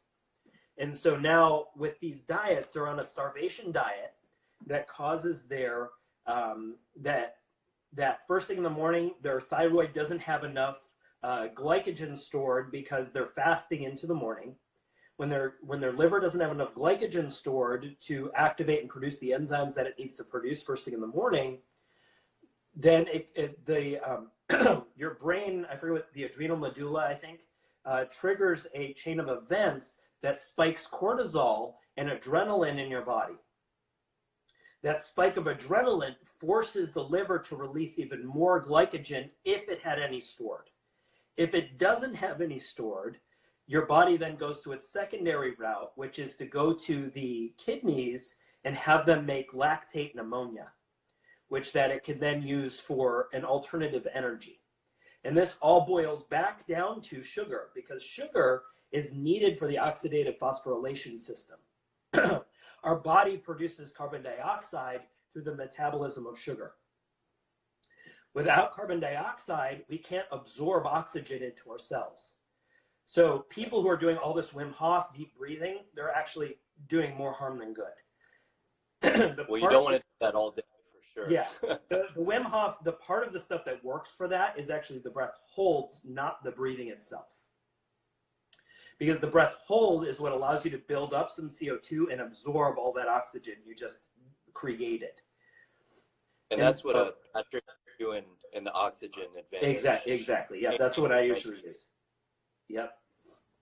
And so it's that same puzzle. So if you don't have enough CO2, now suddenly you have uh, all kinds of acidic issues in your body showing up. Your bo- your energy metabolism shuts down. Your liver doesn't have enough sugar, then your thyroid shuts down. If your thyroid shuts down, your metabolic sh- system crashes. Now everybody is having brain fog. They're having um, energy issues. They're having issues hydrating. They're having issues with their electrolyte balance. All of those things start to happen.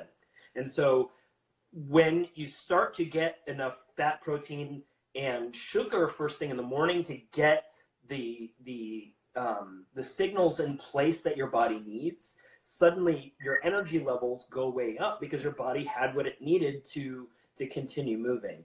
Now, as I've cleared a lot of the parasites and bacteria and things that I have worked on, um, what I find is the baseline of the energy that I need to perform at a high level reduces because I'm not using all my energy to compensate for bacteria that are eating my food.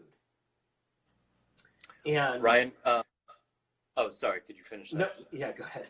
Um, so you know, so we're not compensating in that energy for um, for the bacteria eating our food, and so suddenly we have a surplus of energy. And the other thing that I kind of uncovered, and I need to find a source for this still, but it's it there's there's research that shows that our mitochondria actually produce more output energy than input energy.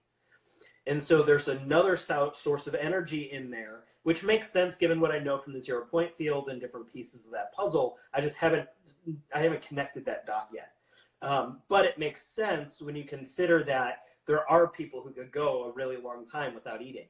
Um, yeah. They live off the Yeah. Um, breatharians or whatever. Um, which I like in theory, I love the idea. you know, I love the idea of some of that stuff. I just there's so many pieces of that puzzle that I haven't been able to get to work. Um, but but part of it is that it's understanding fundamentally what our body's using. Um, hydrogen, oxygen, which it uses hydrogen for the protons, oxygen for the electrons.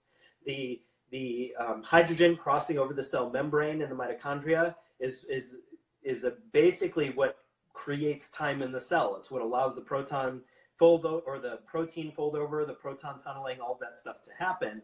Um, it's all fundamental around water.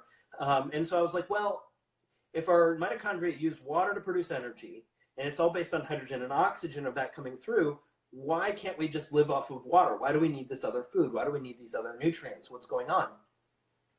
And so I started to realize that nutrition isn't a lack of a nutrient, but a lack of a certain spectrum of light.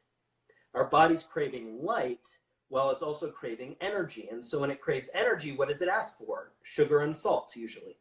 Because when your salt is too low, you can't get water into your cell. If you can't get water into your cell, your prolactin spikes, you have all kinds of energy issues because of that, and then your, your dopamine and, and serotonin get all messed up simply by not having enough salt in your diet. And then um, it's energy, right? Because we need the protein to construct the cells and materials and fats for the, you know, cholesterol for hormone and different. Uh, so, so part of it is, I'm, I'm, I'm still uncovering this part of my research. So, so part of what I'm, I'm battling between is, are those fats, proteins, and carbs doing anything, or are they just providing information? And so, what I'm starting to to look at is through the lens of they are they are purely information assuming that they can show up at the right place and if they're information um, why you know what is um, so so the way that i was looking at it is if all these proteins fats and carbs are effectively every single one of those is a chain of a collection of carbon hydrogen and oxygen in some arrangement um, so sugar, fat, protein, all effectively the same. Some of them have various arrangements of how those are done, but it's usually all built around those same building blocks. And so what I was thinking was, okay, those the proteins and fats and carbs that we're eating are the instructions that our DNA uses to know what to manufacture.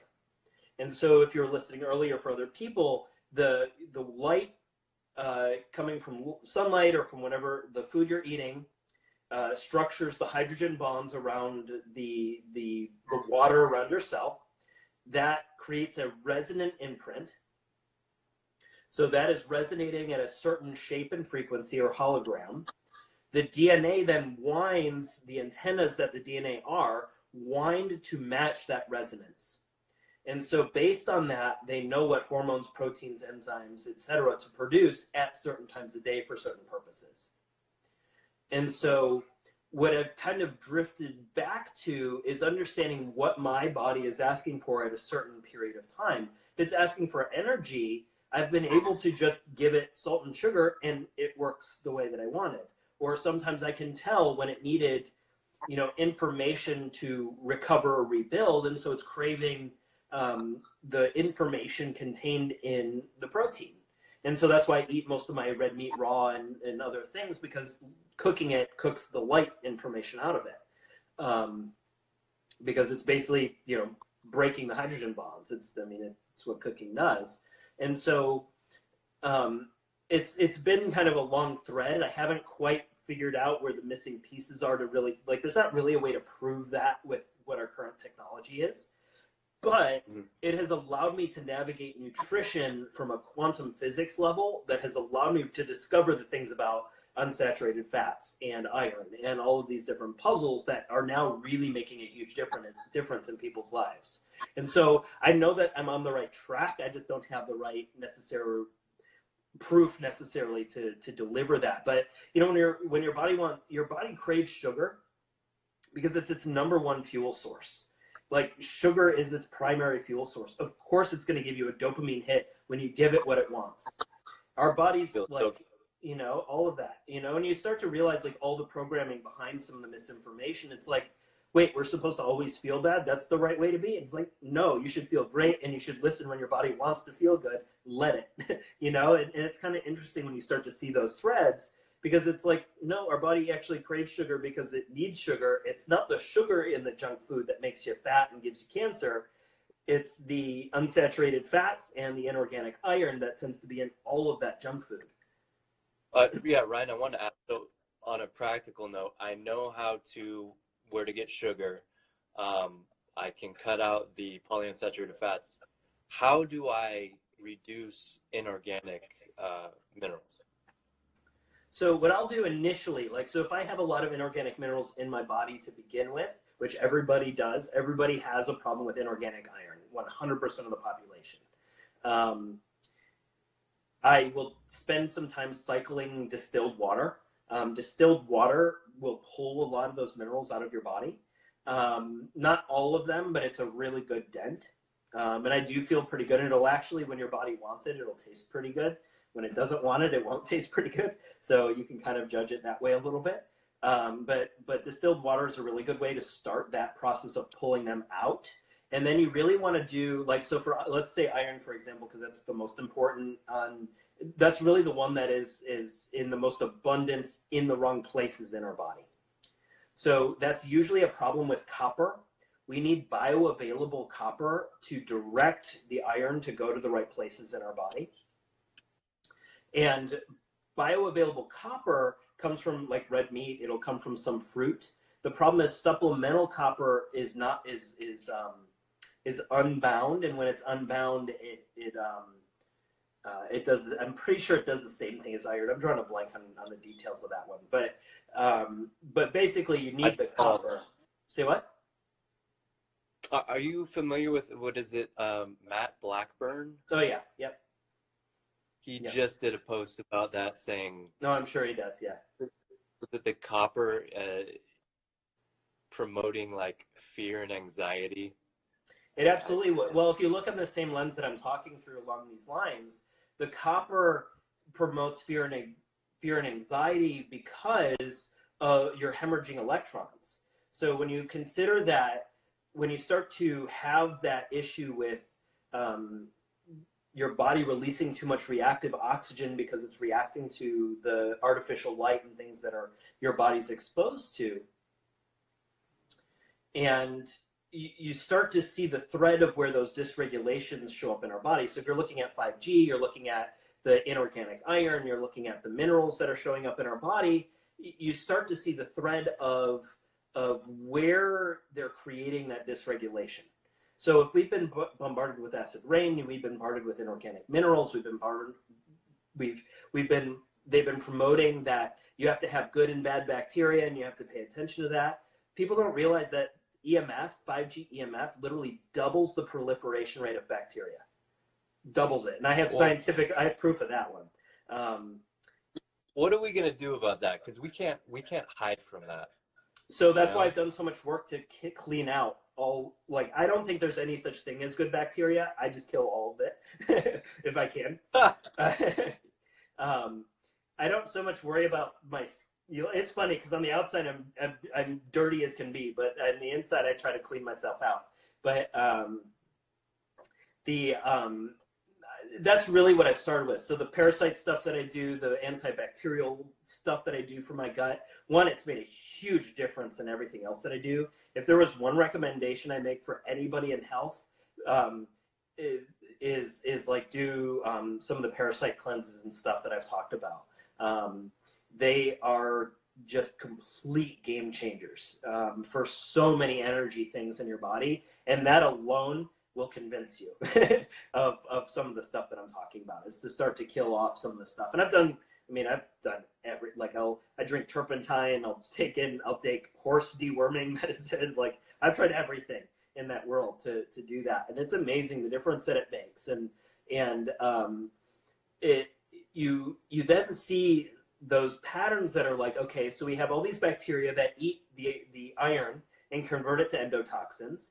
So these bacteria are multiplying and releasing endotoxins that are creating dysregulation in our organ systems. Hello, anxiety. And then you have all the unsaturated fats that, when exposed to um, EMF or heat and oxygen in our body, they oxidize. Hello, inflammation. And so you, you start to see those threads that are all exactly the same puzzle that they're basically breaking our oxidative phosphorylation systems or mitochondria. And the more they can break our mitochondria, the more they break our DNA, the more they break our. Cool. We just keep getting We're kicked getting off. too woke, man. They had to take you off. Yeah. They don't want the information to come out. yeah. No, I think that's what's happening.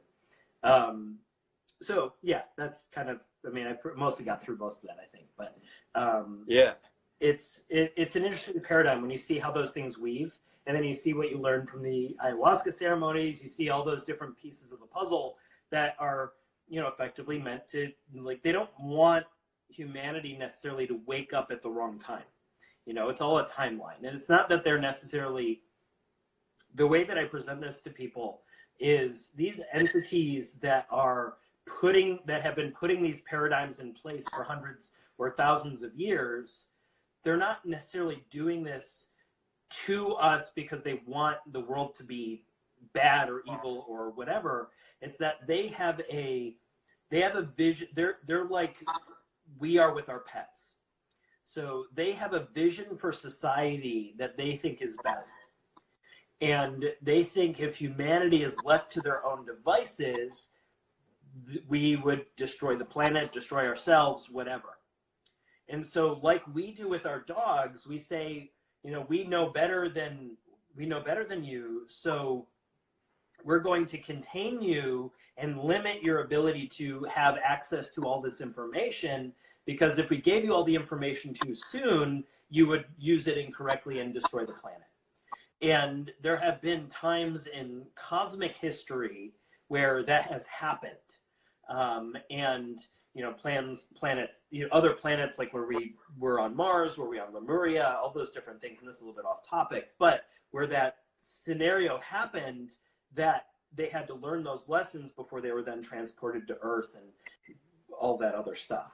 And so, uh, there's a lot to this. We can do another. There's I have a whole list of information on that world. But I was just going to ask, are they? Okay. And, and I'm guessing these are um, beings are these beings that during that like ayahuasca that would come into contact with? So, so some of them are, some of them are not. Um, some of them are, some of them are not. So most of the beings that put in place some of those controlling factions, let's say, or you know, the people on the planet who are like upset about corporations and the elite control having their hands in everything. Those elite or those factions had entities above them who aren't even on this planet anymore. And what happened was is they basically created this system and then they left it to the entities that were still here. And some of these entities are uh, positive, let's say. Some of them are what I would call, I don't really call anything negative. Like, I don't even consider demons negative entities. Demons. Yeah. So, you know, so I don't really even call demons negative entities because I understand that everything that shows up on some level is is a catalyst for us. So even if we don't like what they're giving us, it doesn't mean that it's not a catalyst um, to our greatest growth or benefit or contrast or for us to learn something in some level. And so what what I have pieced together and understood both through my ayahuasca and through other research and and just communicating with with some of these other entities is that you've got groups of entities that want us to raise up and you've got other groups of entities that want to keep us suppressed because they want to continue to feed off of the energy that we output so the the entities that want to feed off of our energy are entities that do not have the creative potential that we do and so we're kind of in a unique place on this planet where we're able to incarnate into these physical bodies in a way that other um, other beings in the universe are not able to have that opportunity. And so there are things that are really special about our existence on Earth and in the solar system in terms of the existence of time, in terms of the existence of, of mechanisms that are at play that really don't exist outside of this world. And that's part of why in our dreams we can fly. That's part of why the, those different things start to happen, and why we can imagine those other uh, alternate realities or read those books because those those stories are in some fashion real somewhere. Um, so all of the sci-fi books, all the sci-fi movies, all of the things that show up on on Netflix that seem uh, a little far fetched are 100% embedded in truth. And so they exist somewhere. There are technologies that existed. There, there, um, there are abilities that existed, there are stories that existed, there are universes that existed, um, and that have been translated from that zero point field to somebody to put on paper or to wherever. And and that's so what, every single possible reality has happened. Right. So every every story has happened, let's say, and and is is happening. And and so like you look at things like The Matrix, which is a great example of a mirror, because um, if you look at the world that we live in up until several months ago, I had mentioned that net, the the the net around the planet, and with with the matrix you kind of have all of those different layers of programming that's been imprinted and and we have a reality that's occurring right now where where society is getting 5G. We're getting used to tapping and touching screens all day long. We're getting used to interacting with augmented reality and virtual realities.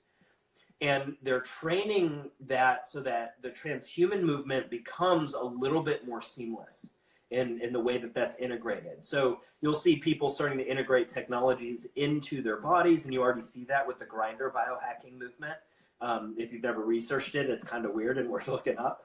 Um, but grinder biohackers basically will install chips and different things in different parts of their body to, you know, be able to sense magnetic fields and, and do different things. And, and, and, you know, there, it's, there's cool things about it, but a lot of it is, is motivating people to, instead of living in a real reality, to get used to be a battery for an artificial reality. So we're on Instagram, we're on, you know, Facebook's, uh, you know, Oculus, all those different things are teaching people how to be programmed by those screens. And if you step back even further, if you look up like MK Ultra, you look at all of those different paradigms that came out.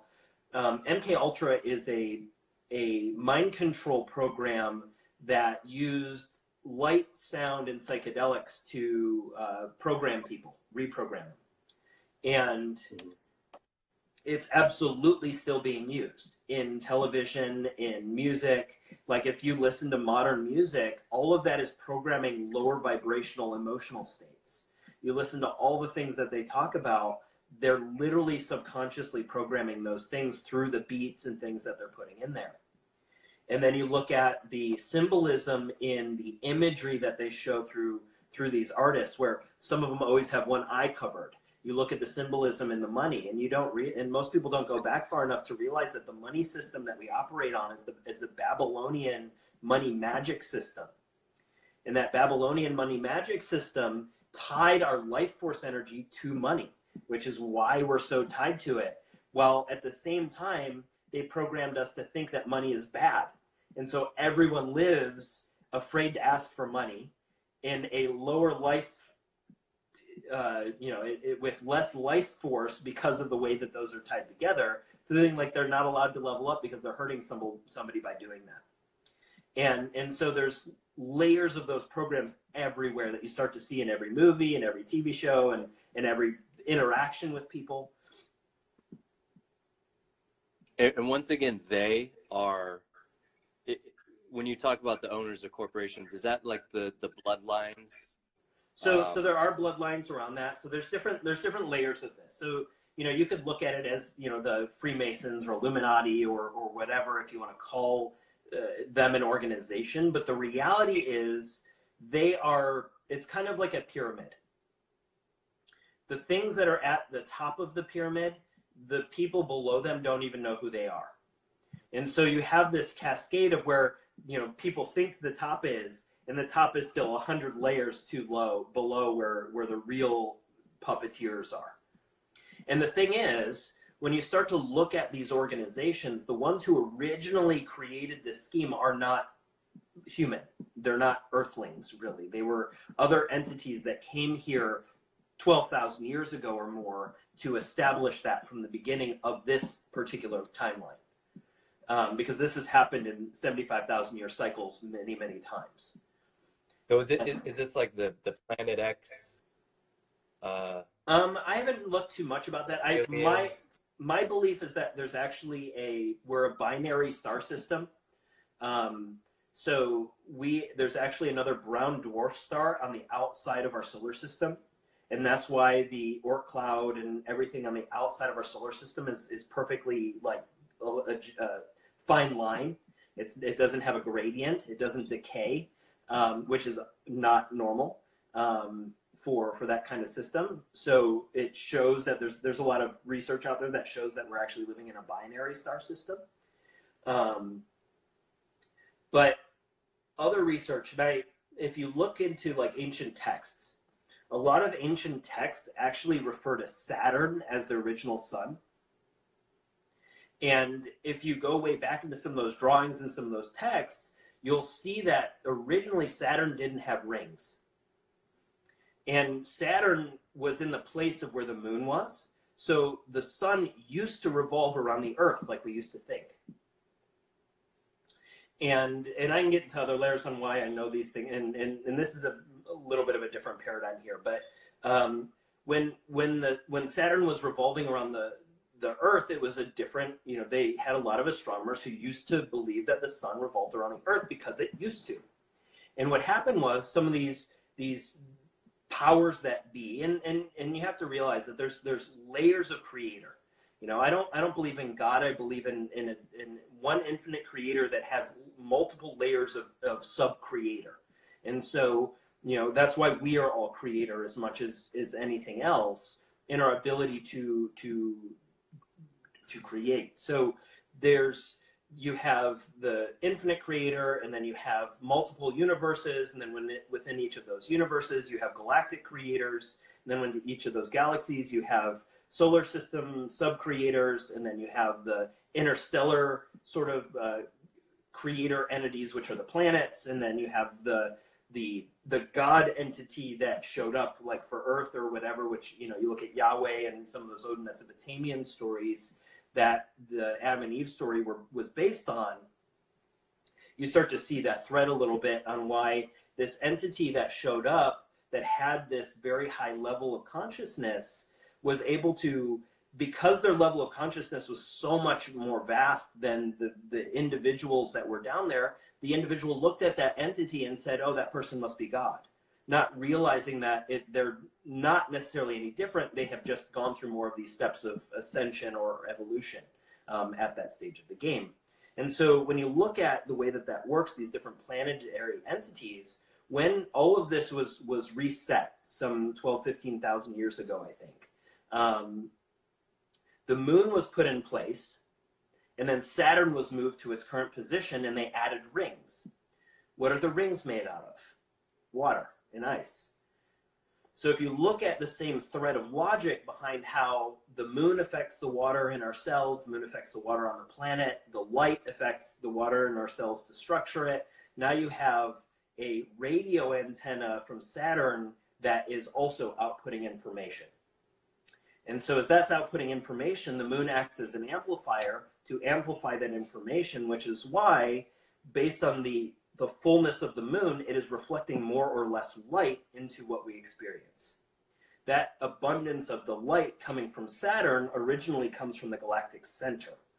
And so that reflection of that light is what makes people go crazy during the full moon or the new moon because of the, the, the existence or absence of that energy coming through. Um, and there's there's some interesting people who have talked a little bit more in depth on on some of those concepts.